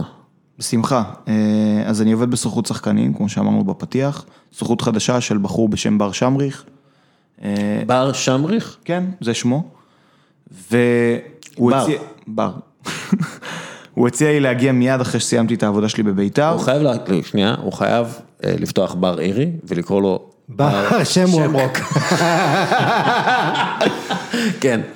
אה, אז הוא פנה אליי מיד אחרי שסיימתי את העבודה שלי בביתר, ועצם הפנייה כבר אמרה לי שהוא מכוון למשהו שונה, כי רוב הסוכנים בישראל יושבים לרוב בבתי קפה, מנהלים משם את השיחות, מנהלים קשר עם, עם סוכנים מהעולם שמעבירים להם שחקנים. העבודה שלי במסגרת הסוכנות היא מה שאני חלמתי לעשות בביתר ירושלים, שזה אומר סקאוטינג אקטיבי. יושב צופה בליגות ברמה שמהן אפשר להביא שחקנים לישראל, מאתר שחקנים בעצמי ומשם אנחנו פונים לסוכנים שלהם, כלומר אנחנו לא מקבלים שום פנייה מסוכן לפני כן. אה, עוד משהו שהוא מביא איתו זה קשרים בעולם. אנחנו בקשרים עם לגיה ורשה מפולין, אנחנו בקשרים עם מועדונים בשוויץ, בגרמניה, באוסטריה, בארצות הברית.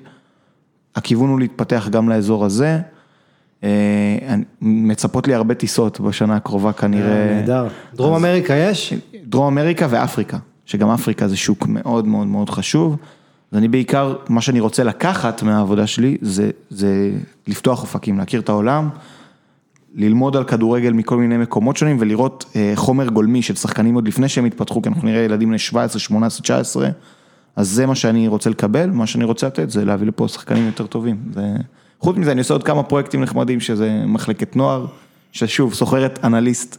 אם- אני לא, לא טוען שאני גובה מחיר מאוד מאוד גבוה, אבל אני כן לוקח שכר יחסית גבוה בהתאם למעמד שלי, ומחלקת נוער שמוכנה לשכור אותי כדי לעבוד עם ילדים, עם מחלקת נוער שעושה משהו שונה, פלוס פודקאסטים. מחלקת נוער? אה, הפועל לב השרון, שזו מחלקה שאין לה אפילו קבוצת בוגרים או קבוצת נוער. אגב, אחת התופעות בארץ בכלל, שגם היום נערים וילדים כבר לוקחים אה, אנליסטים נכון. שינתחו כל פעולה של שחקן, בהפועל תל אביב יש את זה למשל, עושה את זה חבר שלי, אה, ש, ו, וגם, אתה יודע, לעקוב אחרי יריבות, זאת אומרת, הכל נהיה יותר יותר מקצועי, ו, וזה גם טוב להם, זה סטאז' מעולה בשביל הקריירה שלהם, וזה גם כמובן משפר את ה... הכל נהיה יותר מדעי בקיצור. כן, אוהד אפרת, אה, ש- שהיה בקריסטל פאלאס. ו- ועובד עם המון שחקנים ושיפר כן. אותם, את ארד בר שעשה עונת שיא בעונה שעברה במכבי פתח תקווה, דור חוגי שיצא עכשיו לאוסטריה לשחק בסט פאולסן, המון שחקנים התקדמו תחת אוהד. אתה יודע שאם אה, חוגי היה עובר להולנד, היו קוראים לו חוכי.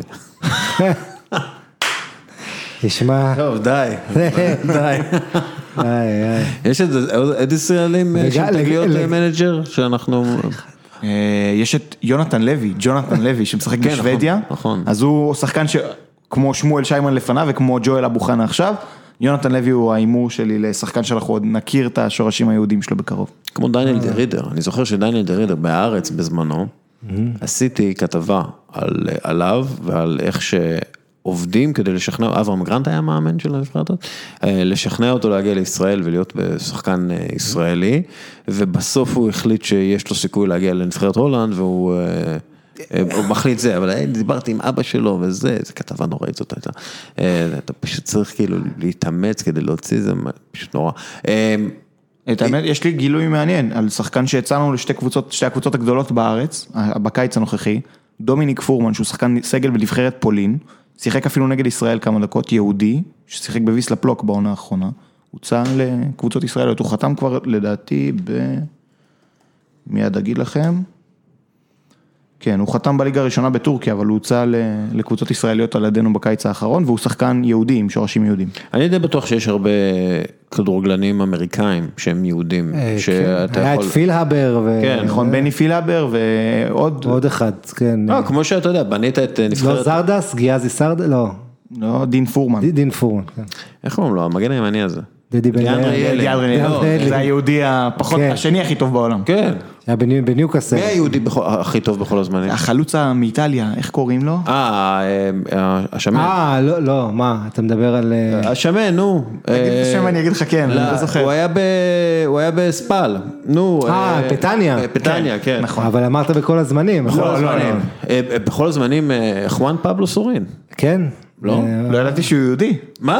סורין, כן. סורין אה, יהודי אה, זה. יודע, היה כהן בנבחרת אנגליה 66, אבל הוא לא היה יהודי.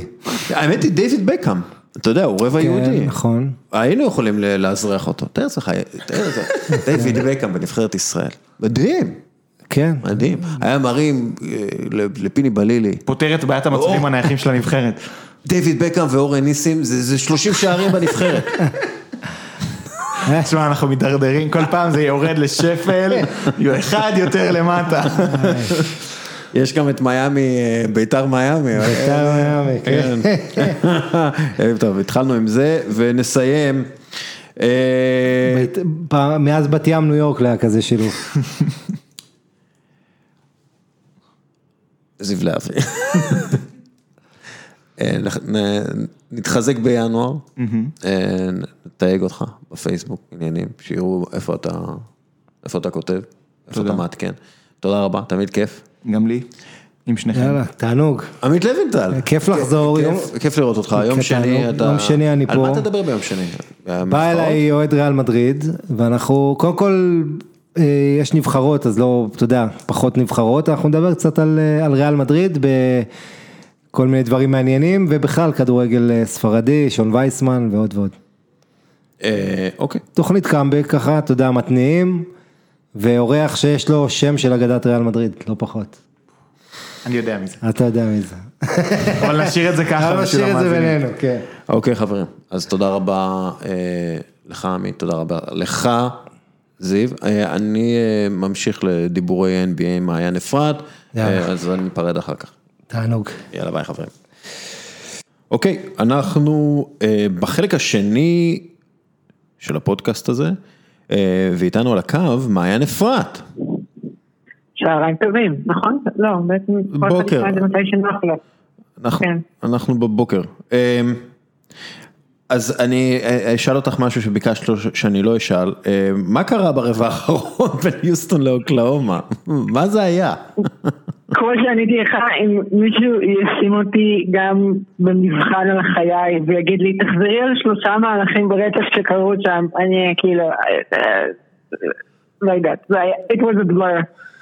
אה, כן, זה היה מוזר. אגב, אני חושבת שגם קריס פול וג'יימס הרדן לא יכ- לא יכלו לחזור על שלוש פעולות ברצף שאתם זוכרים שהם עשו בדקה האחרונה שם, ב-40 שניות האחרונות שם שקרו, חוץ מקריס פול מסמן בטירוף. timeout, timeout.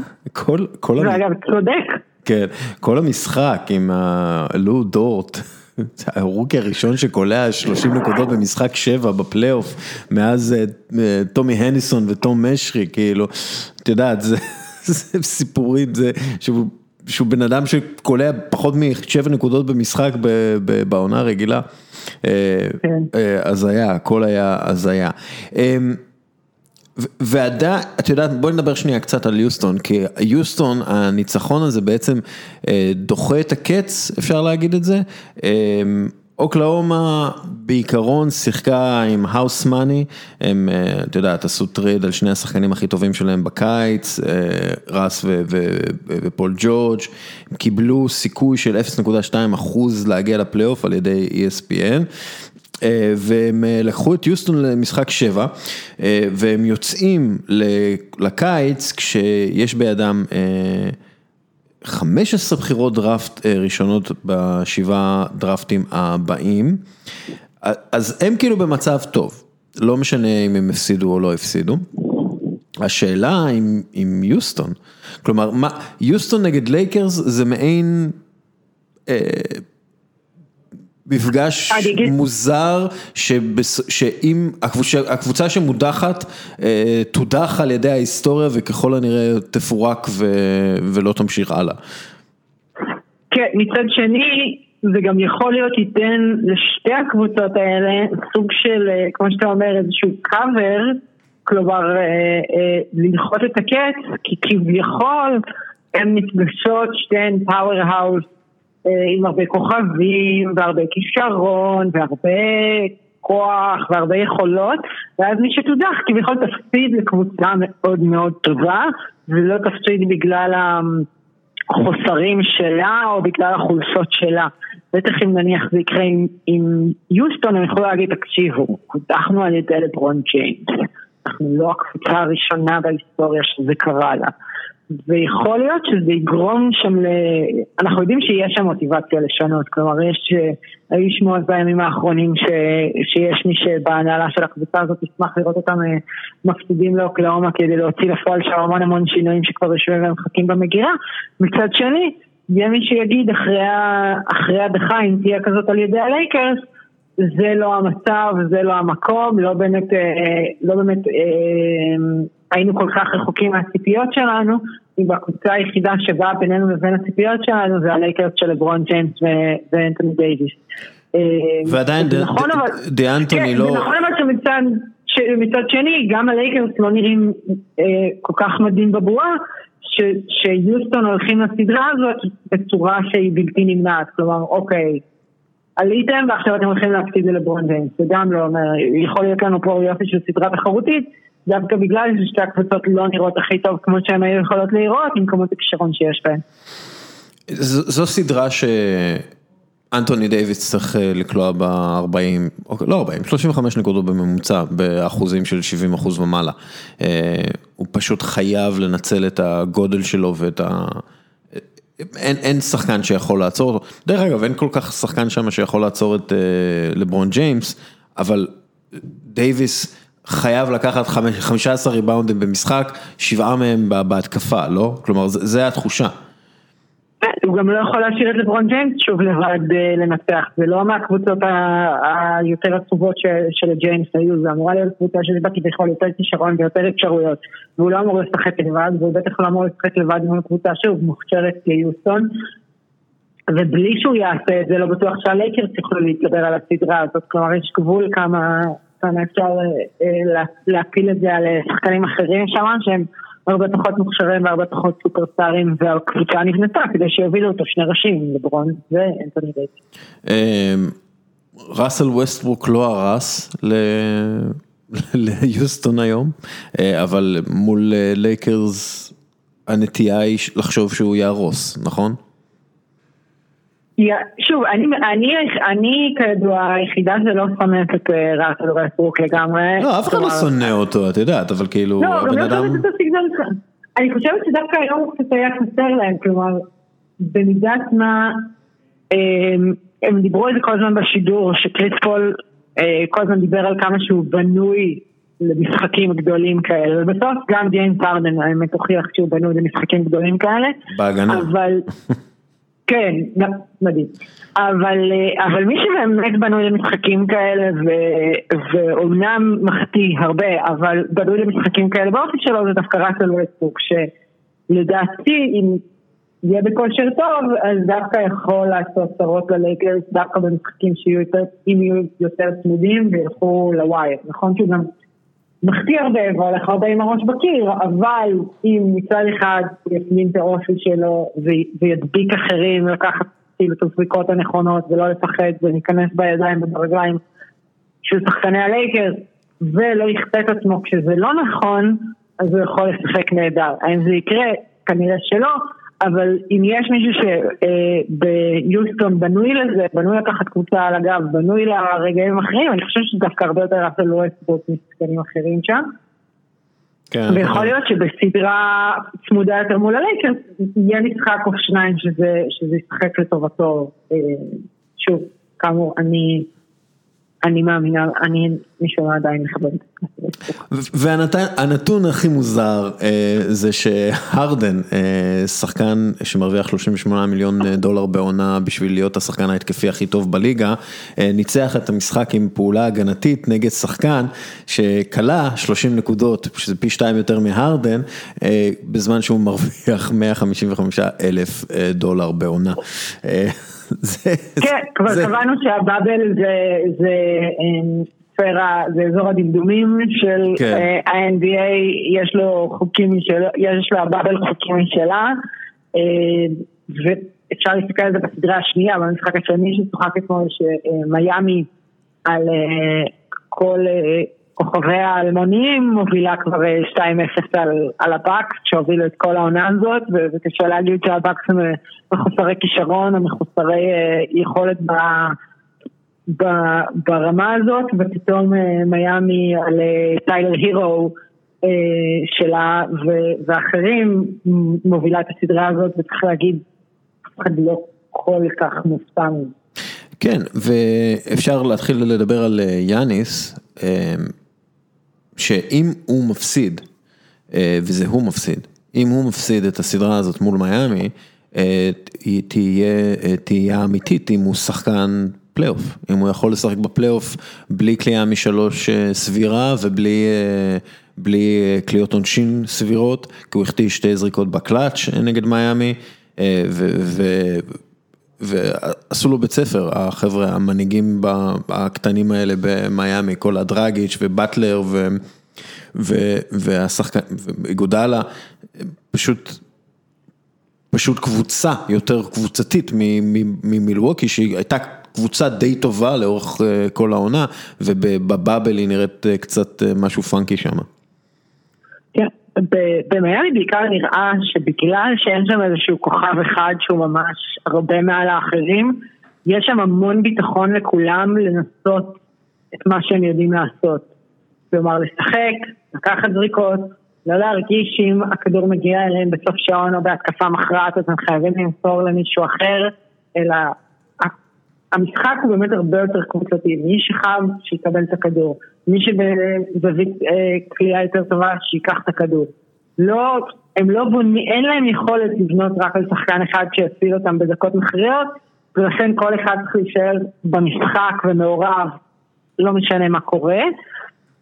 ובסוף זה, זה, זה מצליח, כלומר זה באמת מקשה על קבוצה אחרת א' לדעת מה הולך לקרות מולם, כי הם לא יודעים מי יבוא חם והם לא יודעים למי הקבוצה תלך בארץ נתון, ומצד שני אה, אה, זה נותן להם הרבה יותר אחריות לכל שחקן, הרבה יותר אה, אפשרויות, ו, ולא פחד שאם פרט לרוטרגי שכל מישהו אחר, אה, לא בערב חייו, אז, אז זה לא מפיל ומרים את הקבוצה, כי ערב חייו זה עדיין לא לברון ג'יימס ביום שהוא מחליט להשתלט לבד על המשחק. כלומר, כן. אף אחד שם לא יכול לנצח משחק לחלוטין לבד ולהיכנס לאיזה סופר הירו מאוד שאחרים יכולים להגיד, טוב, הוא יציל אותנו. ו- ו- ולכן כולם צריכים לשחק ליכולת הכי גבוהה שלהם כל משחק ולקוות שזה יספיק ובינתיים בסדרה הזאת זה, באורך מדהים די מספיק למרות שבאמת שוב באקס היא קבוצה מצוינת, יש שם המון כישרון אמנם אף אחד לא שם גדול כמו יאניס אבל יש לו מספיק צוות מסייע סביבו כדי אה, שיהיה לו עם מי לשחק וזה פשוט לא, לא כל כך עובד בבועה. אגב מי מרשים אותך בפלייאוף הזה? תגיד ג'ייסון טייטום? טייטום. בכלל, לא, אבל רציתי להגיד על הסדרה הזאת, זה באמת מדהים. מצד אחד בוסטון אין לה המון ספסל, אין לה המון עומק, אבל הרביעייה הבולטת של הסמארט, טייטום, ג'יילן וקמבה, זה כאילו ארבעה שהם הכל. כל אחד מהם ייקח על עצמו את המשחק, כל אחד מהם יוריד את הראש וייכנס, או כל אחד מהם ייקח את הזריקה המכריעה. כן. ארבעה ש... באמת שאתה לא יכול לבקש יותר מכל אחד מהם, וככה זה נראה, כלומר הקבוצה לא צריכה הרבה מעבר שכל אחד מהם יבוא וייתן 200 אחוז כדי, כדי להוביל את הסדרה מול טורונטו. ובאמת... ואגב, מה שמאוד מרשים זה שטייטום הפך לפתאום הוא מוסר מצוין, שזה משהו שלא ראינו ממנו לאורך הקריירה שלו, לא ארוכה מדי. ופתאום הוא נותן מסירות קרוס, קרוס, קרוס קורט כאילו מדהימות לסמארט שקולע שלשות פתאום, זה כאילו, הוא שחקן ממש שלם. כל אחד מהם, כל אחד מהם מרגיש שהוא צריך להביא משחק שלם לכל משחק, ומה שנקרא, ומי שיהיה ערב יותר טוב, אז הוא אולי ניצוץ יותר ויקבל את ה... את המקום שלו בעורף רקורים, אבל כל הרביעייה הזאת באה כל משחק כדי לעשות הכל, למסור, לקלוע, להיכנס לסל, ו- ורואים את זה במספרים שלהם, רואים את זה במשחקים שרואים, ש- שמצד אחד הרבה מעבר אליהם אין, אבל מצד שני לא צריך הרבה מעבר, אם יש לך ארבעה שחקנים שבאים והם מוכשרים והם יכולים לעשות כמעט הכל במשחק, והם באים מחויבים גם לעשות את זה, ומבינים ש- שבלי שכל אחד מהם ייקח קצת מהעומס על השני, אז א' זה ייפול על אחד אחר, ושתיים אין להם הרבה אופציות אחרות, אז אם השחקן הזה פתאום לא יעמוד, ב... לא יעמוד בלחץ, או, לא י... או הגוף שלו לא יעמוד בזה, הם יהיו בבעיה, אז ולכן הם חייבים לחלק את העבודה ביניהם. כן, זה מעניין, גם הקטע של מיאמי במילווקי, וגם בוסטון טורונטו. כלומר העומק, ושוב אנחנו רואים את זה, העומק פחות משנה, כלומר ה top 5 שלך, ה top 4 שלך, אם הם יותר טובים מה top 4 של היריבה, אתה תנצח את הסדרה, זה, זה, העומק פחות משנה. כן, זה גם נורא מקשה על, על מאמנים להגיד אוקיי, תלכו לפה, תלכו לשם, כלומר אתה רוצה להביא עזרה ממישהו, אתה רוצה להגיד אוקיי, אני לא אתן לג'יילן ולטייטום לנצח אותי, אני אתן למרקוס סמארט לנצח אותי, אבל אם מרקוס סמארט מגיע בידיעה שהוא חייב להתחלק שווה בשווה עם שני השחקנים האחרים, אז הוא ינצח אותך. אם נותנים לקמבה ווקר מקום והוא יכול לחדור, אז קמבה ינצח אותך. אותו דבר במיאבי, על מי אתה מוותר, אתה לא באמת יודע, כי אתה לא באמת יודע מי השחקן החם שלהם. קצת כמו שקרה במשחק היום עם יסטר, ברור שאתה תביא עזרה מלידור שאף אחד לא יודע מי זה, אבל בסוף גם הוא בא לנצח אותך, כי אין באמת מישהו בקבוצה הזאת שיקח את הזריקות האלה, לידור לא ייקח אותם, אומרת, אין באמת המון שחקנים ואין באמת המון כישרון, ואתה אומר, כאילו שאתה תגיד, אבל למה הוא זורק? הוא זורק כי הוא אחד מחמישה על המגרש והכדורים מגיעים אליו, כי חוץ ממנו, השחקן הכי בולט על המגרש זה קריספול, וזהו בערך, כלומר אין מישהו אחר. כן. ובאמת, זה נורא מקשה על המאמנים היריבים אחר כך להתכונן. כן, דיברנו עם אדיר וענו בפודקאסט NBA האחרון על, על זה שסגנון משחק בינארי יוביל אותך לצרה בפלייאוף. כי לומדים מה אתה הולך לעשות ואיך אתה תעשה את זה ואתה צריך הרבה יותר ניואנסים במשחק והרבה יותר אלתורים אישיים כדי לנצח. קבוצה שהופסידה לדנבר, יוטה, שאלה, יוטה, מה דעתך עכשיו הולך לקרות, אנחנו יודעים שרודי גובר מסיים את החוזה שלו ב-2021, כלומר אם הם עושים trade זה עכשיו על גובר, גובר ומיטשל נראו כאילו שהם מסתדרים אחד עם השני מצד, מצד אחד, מצד שני ליוטה לא היה שום עומק, גם בגלל הפציעה של אה, בויאנוביץ', אבל גם בגלל שהם לא, לא נבנו על עומק כזה, כלומר אלה הם דונובן מיטשל, רודי גובר, אה, אה, איך קוראים לו? קלרקסון, קונלי, כן, קונלי, וזהו, אז השאלה, השאלה, האם אתה נותן את גובר, מביא עומק, בונה את הקבוצה רק סביב מיטשל, או מה, מה לדעתך יקרה שם? אני דווקא לא חושבת שהם יכולים לוותר על גובר ולבנות רק סביב מיטשל, לא כי מיטשל לא ניסה לקחת על עצמו הכל כמעט בסדרה הזאת, אלא כי הם דווקא, הם מצד אחד צריכים להביא עוד עומק, כי מיטשל עשה הכל בסדרה הזאת ויש גבול כמה בן אדם אחד יכול לנסות לעשות הכל לבד, אה, ולא לקבל עזרה, לא לקבל עזרה בקליעה, לא לקבל עזרה בהובלת כדור, כלומר קונלי ניסה, אבל רוב המשחקים זה לא ממש היה שם.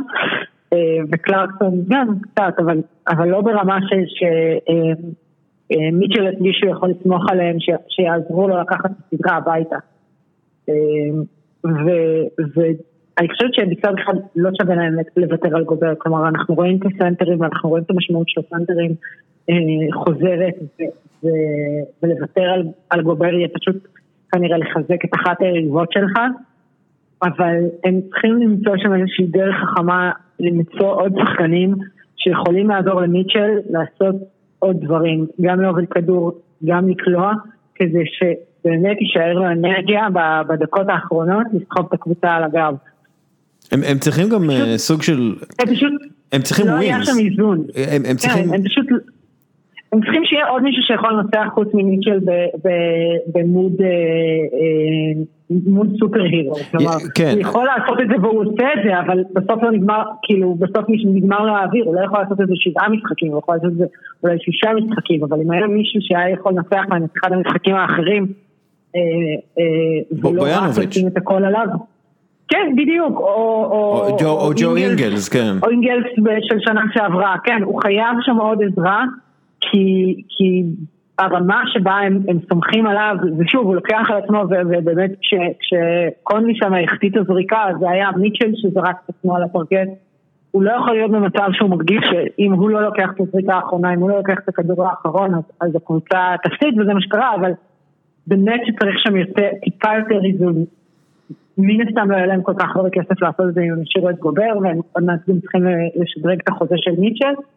הם כן צריכים לנסות לעשות את זה בצורה חכמה נקרא לזה, למצוא שחקנים אמ, שאו מנהלים משחק מאוד טוב, או שוטרים מאוד טובים ונותנים למיטשל אה, יכולת אה, לנוח, הוא עדיין מאוד מאוד צעיר, ולשים עליו את כל הקבוצה בלי שיש עוד מישהו להתחלק איתו, זה מאוד מאוד קשה, ושוב, נכון ש- שיש דברים שהיו לא צפויים, אבל כמו הפציעה של גויין, אבל הוא חייב עוד עזרה.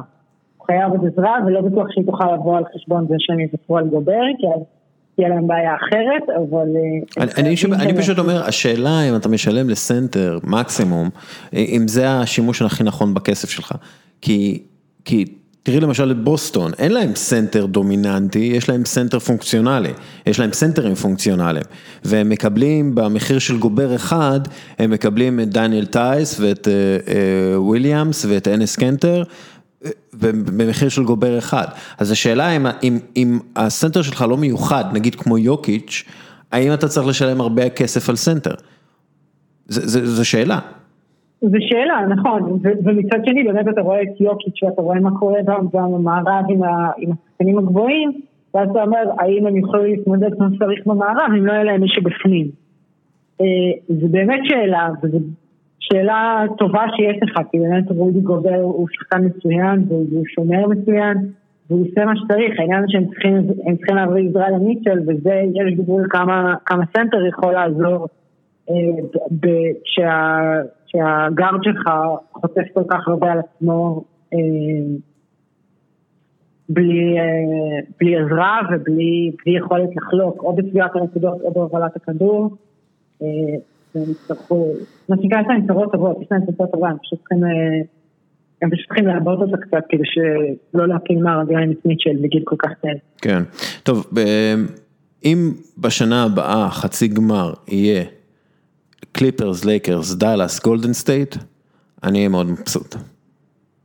בחצי גמר במערב. גולדן סטייט זה- באמת קבוצה שאנחנו שוכחים שהיא עוד שם, כלומר, שכל מי שאנחנו רואים עכשיו, אנחנו אומרים, הם צריכים לשנות קצת ככה והם צריכים לשנות קצת ככה, וזה זה ישפר להם את העוד חצי אחוז, אנחנו שוכחים שיש עוד קבוצה שתיכנס, עוד קבוצה אחת לפחות שתיכנס למרוץ הזה שנה הבאה בחזרה, ויהיה לכולם הרבה יותר קשה. כן. אה, טוב, עם כל הכבוד למה שקרה על המגרש אה, השבוע, כן, השבוע, זה קרה השבוע, אה, מה שקרה מחוץ למגרש, או לפני העלייה למגרש, הוא הרבה יותר חשוב, אה, וכל שחקן NBA יגיד את זה. אה, המחאה של אה, מילווקי בקס והמחאה של הליגה כנגד אה, מה שקורה. בארצות הברית והאלימות המשטרתית שם, מה שמרשים אותי במיוחד במחאה של שחקני ה-NBA זה שבמשך שנים הימין האמריקאי היה זורק על השמאל האמריקאי, אתם מוחים על וואי וואי וואי אבל לא על איקס איקס איקס, למה? אתם צבועים, אה, למה אתם אה, מדברים על, אה, על, על שחורים שנפגעים ולא על לבנים שנרצחים, למה אתם אה, מדברים על אה, סינים, ש... אה, לא מדברים על סינים שנפגעים ורק על שחורים, ובדרך כלל השמאל אה, מתכופף לגחמות האלה של הימין אה, ואומר ומתנצל, לא, אנחנו צריכים פקה פקה פקה, שחקני ה-NBA פשוט אה, שמים זין ענק על כל הקולות האלה, סליחה על הצרפתית שלי, אה, אה, הם פשוט, המסר שלהם זה אנחנו נמחה. אנחנו נעשה מחאה על מה שאנחנו רוצים ואיך שאנחנו רוצים, אה, וזה מאוד מרשים אותי. את, את איתי בזה או שאת חושבת אה, אז משהו אחר? אה, אני אגיד, אני אגיד שני דברים על זה. א', ברור שזכותם של שחקני ה-NBA אה, למחות על מה שמטריד אותם ועל מה שבסופו של דבר, כמו שאמר אה, דוק ריברס, וכמו שאמר לברון ג'יימס וכמו שאמרו אחרים, משפיע גם עליהם. אה, כשהם יוצאים מהמגרש, הם גבר שחור באמריקה.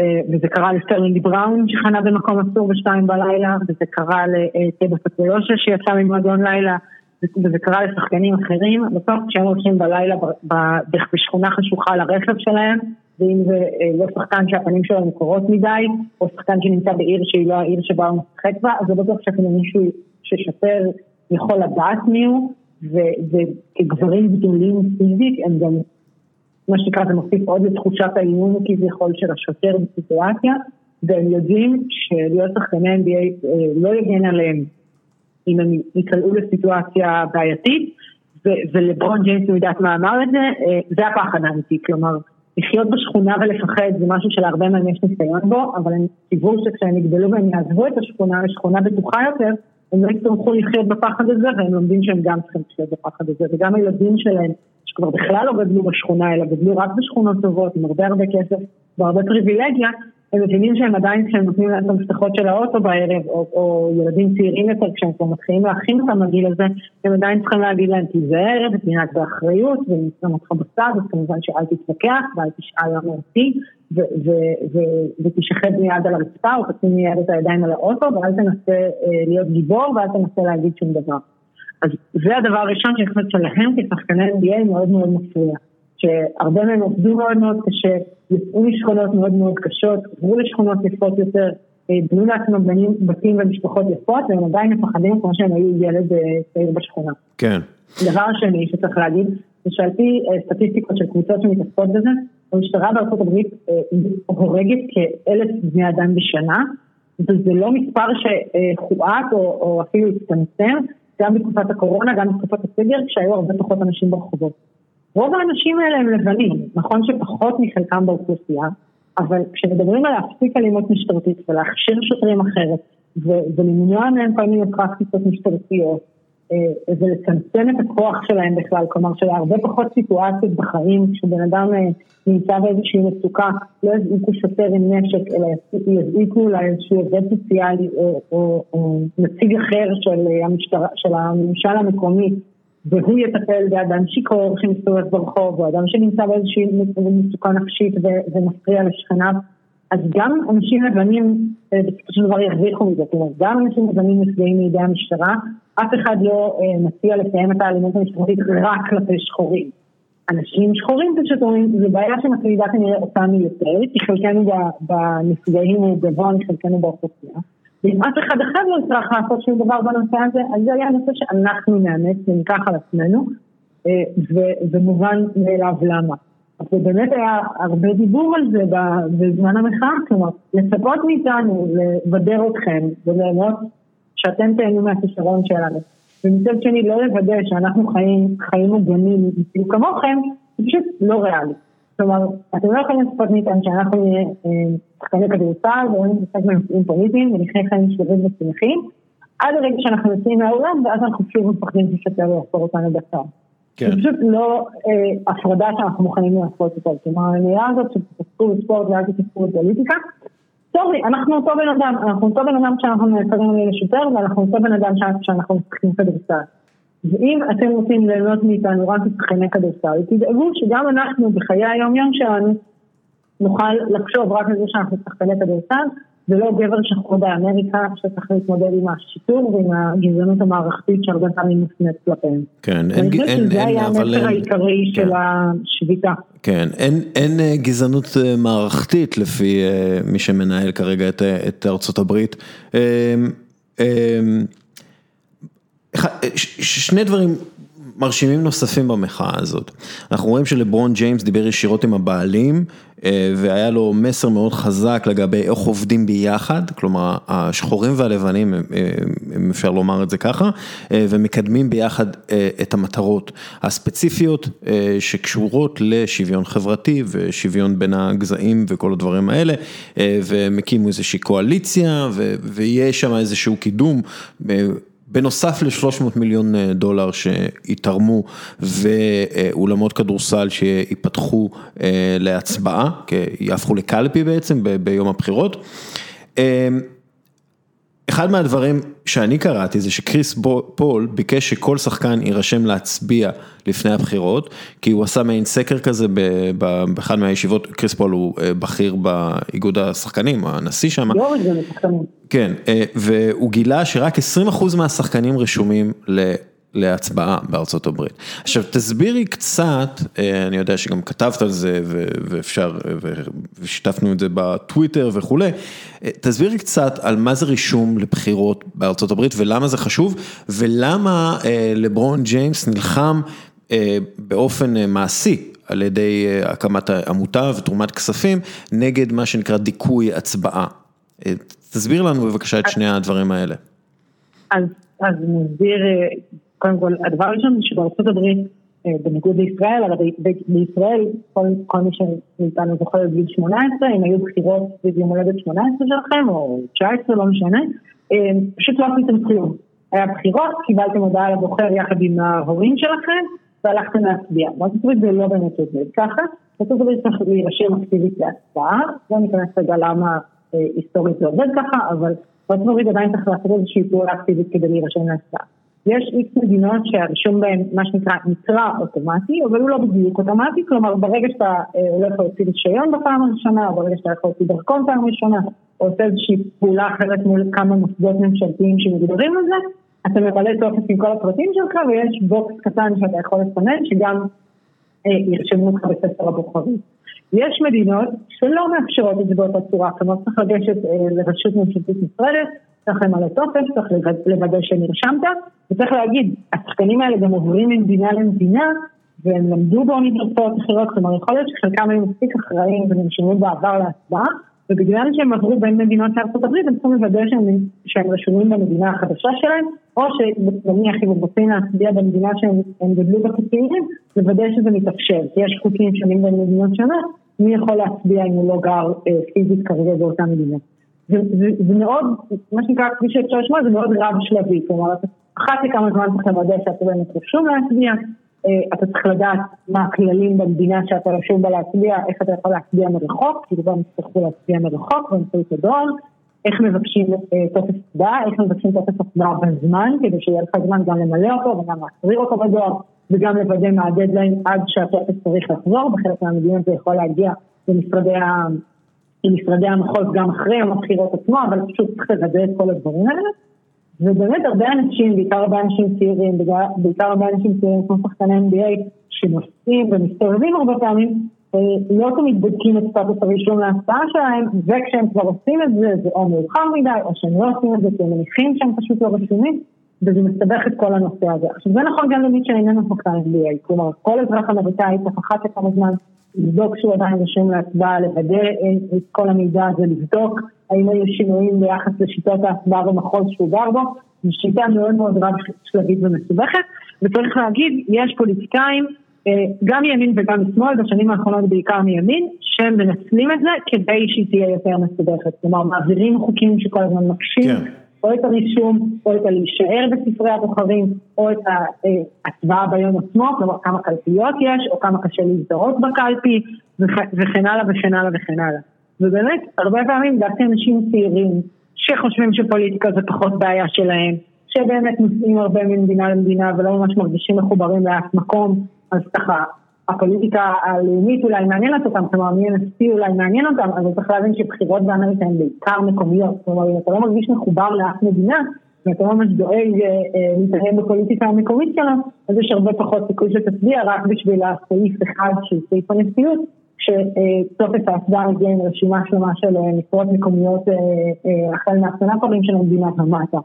זאת אומרת, צריך באמת לעבוד קשה כדי לחבר אנשים להצבעה אה, בעיקר, כמו שאנחנו אומרים, שחקני כדורסל שלא חיים במדינה אחת רוב החיים שלהם ועוזבים בין מקומות, ואחד הדברים שבאמת הליגה מנסה לעשות זה א', להזכיר לצעירים שגם להם יש קול, והדרך להחליף נשיא היא קודם כל להתעסק בפוליטיקה הזאת, לדעת כן. איך מצביעים, להיות רשומים להצבעה, להבין את כל השיטות, במידת מה, אה, זה גם למה מאוד מאוד חשוב מה שה-NBA עשה עם ההבטחה שהאולמות יפתחו כמרכזי הצבעה, מרכזי הצבעה כאלה הם בדרך כלל על-אזוריים, כלומר כל מי שגר במחוז שנמצא סמוך לעולם של, של קבוצת ה-NBA יכול להצביע בעולם הזה, בלי בהכרח שתהיה הקלפי הרשומה שלו, בדרך כלל אה, נגיד בוויסקונסין, אה, מילווקי, העולם של מילווקי יהיה פתוח גם להצבעה מוקדמת, כלומר כל אחד יוכל להגיע במשך כמה ימים בסופי שבוע לפני יום הבחירות עצמו, לחנות שם בחניון הגדול ולהצביע.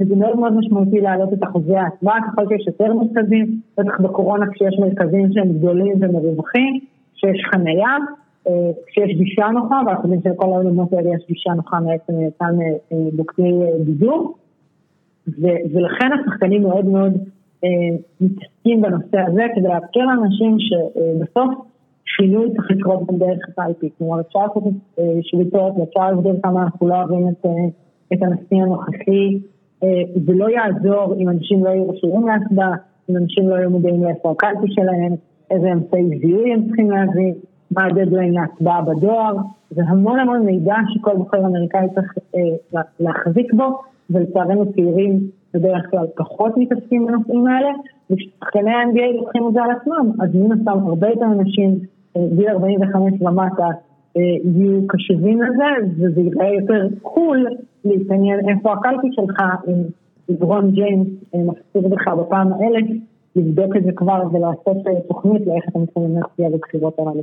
כן, ודונלד טראמפ אה, נכנס ב-NBA אה, בגלל המעורבות הפוליטית הזאת של השחקנים, אמר שהרייטינג יורד בגלל ענייני המחאות והפוליטיקה, ובדיוק ראינו נתון מה-NBA שמראה שהמשחק בין נאגטס לג'אז, משחק מספר 7, משך כמעט 4 מיליון צופים ל-ABC, אחד מהמשחקים היותר נצפים ב-NBA. אה, בשנה האחרונה, וזה ללא לברון ג'יימס, ועכשיו מתחילות הסדרות גם בשעות יותר נוחות לאמריקאים, וגם היותר, בוא נגיד, אה, מותחות. אה, ואנחנו גם יודעים שב-NFL הולכים לשים שילוט, כן. שילוט, לא שילוט, אבל האנד זון הולך להיות מוקדש, כן, האנד זון הולך להיות אה, מוקדש לעניינים של המאבקים, ל social justice, לצדק החברתי והצדק אה, בין הגזעים בארצות הברית, למרות שלא צריך להגיד גזע, זה לא נכון מבחינה DNA, אה, מבחינה רפואית, זה מוצא אתני, זה לא גזע, אין גזע אחר, כולנו מאותו גזע. אוקיי, מה, אז, מה, מה ההתרשמות שלך, ונסיים את זה ככה, ממה שקורה בארצות הברית עם ה-NBA? אה, אז אני אגיד, אני אגיד שני דברים. א', אני מסכימה שכל נושא ההתעסקות ברייטינג היה קצת טיפשי, כשיש משחקים שמשודרים באחת בצהריים וב-12 בצהריים, אה, כולל את הקבוצות במערב, כשאנשים בקושי התעוררו, ולא הגיוני שאנשים ש... או שהם בעבודה או שהם בחופש, אם הם בחופש והם לא ליד טלוויזיה, אז יהיו עסוקים בלראות כדורסל באחת בצהריים, לי זה היה נהדר, לך זה היה נהדר, לנו לכולנו בישראל זה היה נהדר, הרייטינג של ה-NBA זה היה זוועה. אה, הדבר השני שבאמת יש משפט אה, שנהוג להגיד בארצות הברית, ושהוא שהתרבות הפופולרית וה-NBA חלק מהתרבות הפופולרית בארצות הברית, נמצאת בערך מבחינה חברתית תרבותית בערך עשר שנים לפני, שנמצא רוב הציבור, כלומר האזרח הממוצע, והמערכת הפוליטית נמצאת בערך עשר שנים אחורה מבחינה חברתית תרבותית מאיפה שהאזרח הממוצע נמצא. וזו ההתנגשות שאנחנו רואים אה, בין אה, טראמפ אולי ופוליטיקאים אחרים אה, מהימין לבין שחקני ה-NBA שמייצגים דור הרבה יותר צעיר, הרבה יותר מגוון אתני, הרבה יותר מעורב חברתית, כלומר לא ניכנס לכל הדברים האלה, אבל אחת התנועות הפוליטיות הכי חשובות היום בארצות הברית זה תנועה בשם ה-Sunrise Movement שמתעסקת בנושא שינוי האקלים וכל, ורוב האקטיביסטים שלהם חבר'ה בני 18-20. כלומר, יש קהילות ואוכלוסיות בארצות הברית שנמצאות הרבה יותר במקום שה-NBA נמצא בו. יכול להיות שהן לא רואות כדורסל, זה בסדר, אבל הן כן נהנות לראות שגופים ציבוריים לוקחים חלק במאבק שלהם, מתגייסים לדבר על הנושאים שחשובים להם, והם גם יודעים, אה, מה שנקרא לפצות, כלומר, הם ידעו לעשות את שיתופי הפעולה כדי של-NBA זה ישתלם, אה, וישאר יותר מעורב תרבותית וחברתית, וה-NBA גם צריך להגיד, הוא מרוויח מזה שהוא מעורב תרבותית וחברתית. אה, גופיות משחק לא קונה סבא בן 65, גופיות משחק כדי להסתובב איתם בעיר, קונה ילד בן 20. אה, וזה באמת מה שצריך להבין, כלומר יש דברים שאנחנו רואים עכשיו, והרייטינג עולה והרייטינג יורד, ואנשים שאומרים שזה לא מעניין אותם, הכל נכון, אבל אה, ספורט בארצות הברית הוא חלק מתרבות פופולרית, ותרבות פופולרית תמיד תפנה לאנשים שהם בגיל 45 ומטה, ובמקום הזה אני חושבת שה-NBA נמצא במקום מצוין.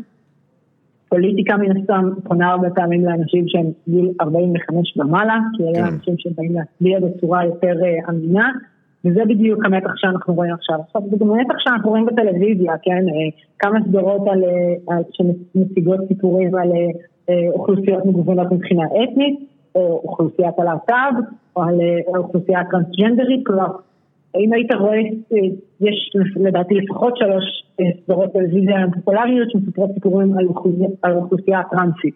כמה פוליטיקאים טרנסים יש לנו? לא הרבה.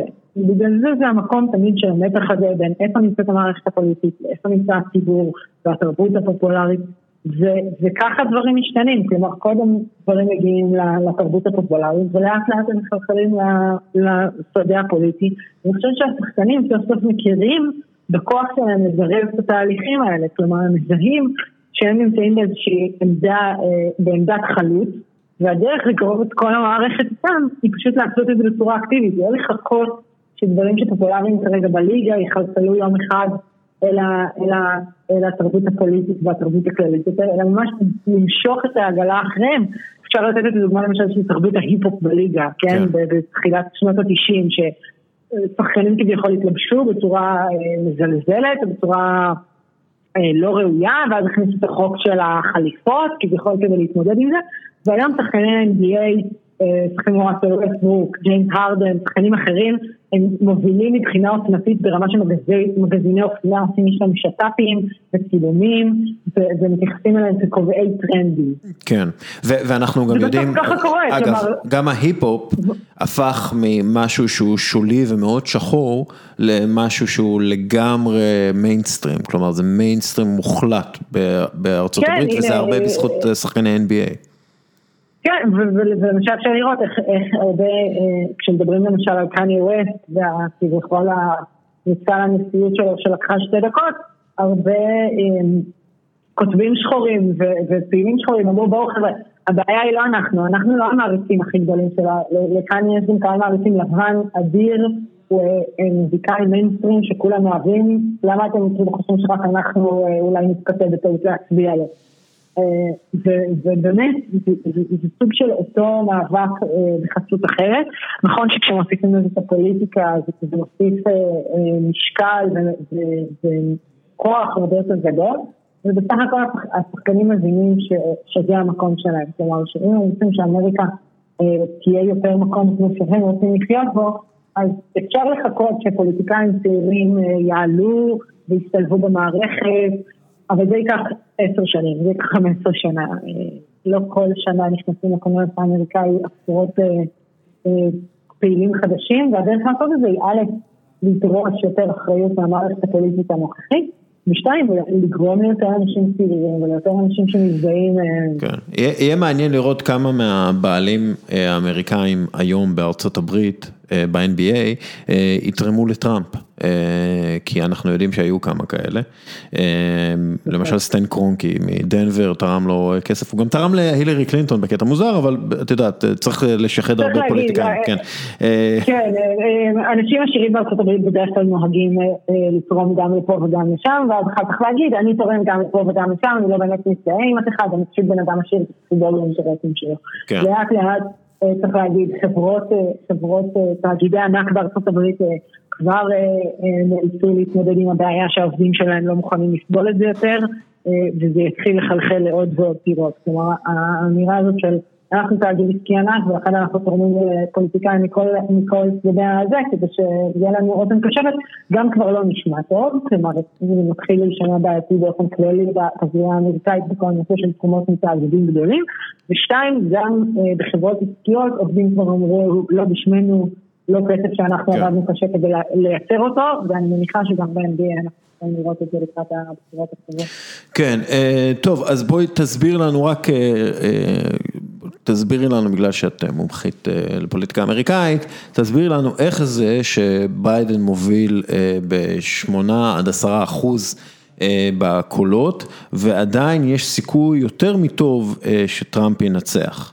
איך זה קורה? אז, אז בגדול, כמו שאנחנו יכולים לראות ב-NBA למשל, דמוקרטים חיים פשוט בפחות מדינות. וגם בתוך, גם אם הם חיים במדינות שהן טיפה יותר נוטות לצד הרפובליקני, הם חיים בדרך כלל באזורים מאוד מאוד מצומצמים. ולכן ככל שיותר דמוקרטים באים לעבוד בסיליקון וואלי, או בניו יורק, או באטלנטה, לא, אטלנטה דווקא פחות, אטלנטה זה דווקא טוב, תעברו לאטלנטה.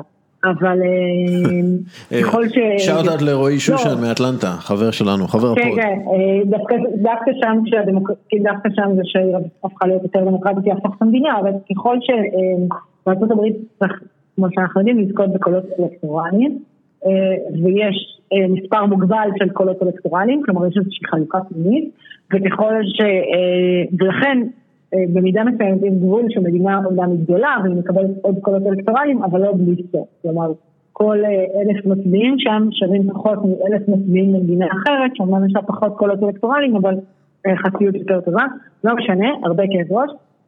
פשוט רפובליקנים חיים יותר ביותר מקומות, צריך לזכות ב-270 קולות אלקטורליים כדי לנצח את הבחירות, וכל הדמוקרטים מתרכזים במעט מדינות וחיים במעט מדינות וזו השיטה, אז הם יכולים מה שנקרא לייצר שוליים מאוד מאוד גבוהים בקול הפופולרי, כמו שהילרי קלינטון ניצחה בשלושה מיליון קולות יותר, אבל להפסיד במאה אלף קולות בשלוש, ביחד בשלוש מדינות אחרות, מכריע את המפה, פשוט צריך לזכות גם ב-X מדינות, וזה מאוד מאוד משנה איך הקולות שלך מפוזרים על המפה. ומספיק שאיקס ניו יורקרים חזרו לגור ליד ההורים בפנסילבניה, אז זה יכול להפוך את המדינה ולהחזיר אותה לטור הדמוקרטי ולשנות את כל התמונה. ואם הפוך, אם איקס תושבי פנסילבניה או מישיגן החליטו לעבור מערבה יותר או מזרחה יותר, אז זה יכול לשנות את התמונה לצד הרפובליקני. זו באמת הבעיה בדרך כלל כרגע של המערכת האמריקאית, כלומר שהרפובליקנים חיים ביותר מדינות, ולדמוקרטים יש יותר תומכים, וזה לא כל כך מתכנס כרגע למשהו שנראה הגיוני או הוגן, ונראה מה יקרה בשנים הקרובות, כלומר עם עוד, עם עוד דמוקרטים שימאס להם לשלם את המיסים הגבוהים בקליפורניה, יחליטו לעבור כמו שהסביר בהם אילון מאסק לטקסס, אז אולי טקסס כל הדיון הזה לא יהיה שווה כלום, כי לטקסס עצמה יש המון קולות אלקטורליים. או שוב, כמו שאמרנו, אם כולם יעברו לאטלנטה ויעברו ג'ורג'יה, אז כנ"ל.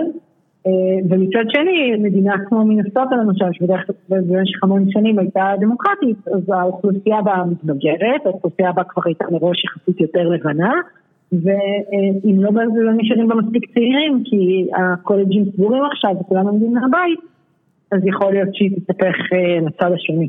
כן. מסובך מאוד, כן. זה, זה מסובך מאוד ובסופו של דבר אני לא רואה קולות לביטול האלקטרול קולג', אני לא רואה ביטול לשינוי, אני לא רואה קולות לביטול השיטה או שינוי השיטה, אז זה יהיה מעניין אם יתחילו לדבר על זה באמת. יש, יש במפלגה הדמוקרטית מי שמדבר על כל מיני רפורמות בנושא זכויות ההצבעה, לא כל כך ביטול ה electoral college, האמת שהם מתמקדים בדברים אחרים, שוב ה electoral college נניח שטקסס וג'ורג'יה מתהפכות לדמוקרטיות בבחירות הנוכחיות ואף אחד לא ידבר על זה שהוא יוותר לעולם כי זה לא יעניין אף אחד, כי לדמוקרטים שוב יהיה מספיק קולות במספיק מקומות פתאום. כן. אבל, אבל זה באמת מסבך את המצב, כל עוד אין מספיק מדינות שמגיעות ל-270 בזכות, בזכות הקולות הדמוקרטיים ומצד שני עדיין יש יותר דמוקרטים ברחבי המדינה.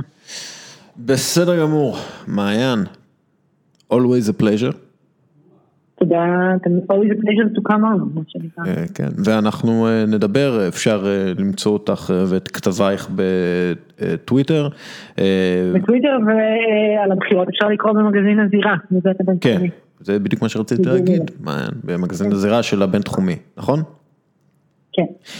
מצוין, תודה רבה לך, תודה רבה לזיו להבי שהיה כאן והשאיר את... את הידע שלנו, תודה רבה לעמית לוינטל, תודה רבה ללשכת המסחר הודו ישראל על החסות לפרק, תודה רבה לקפה טורקי עילית על החסות לפרק, תודה רבה לך מאזין יקר שנשאר עד הסוף, יאללה ביי.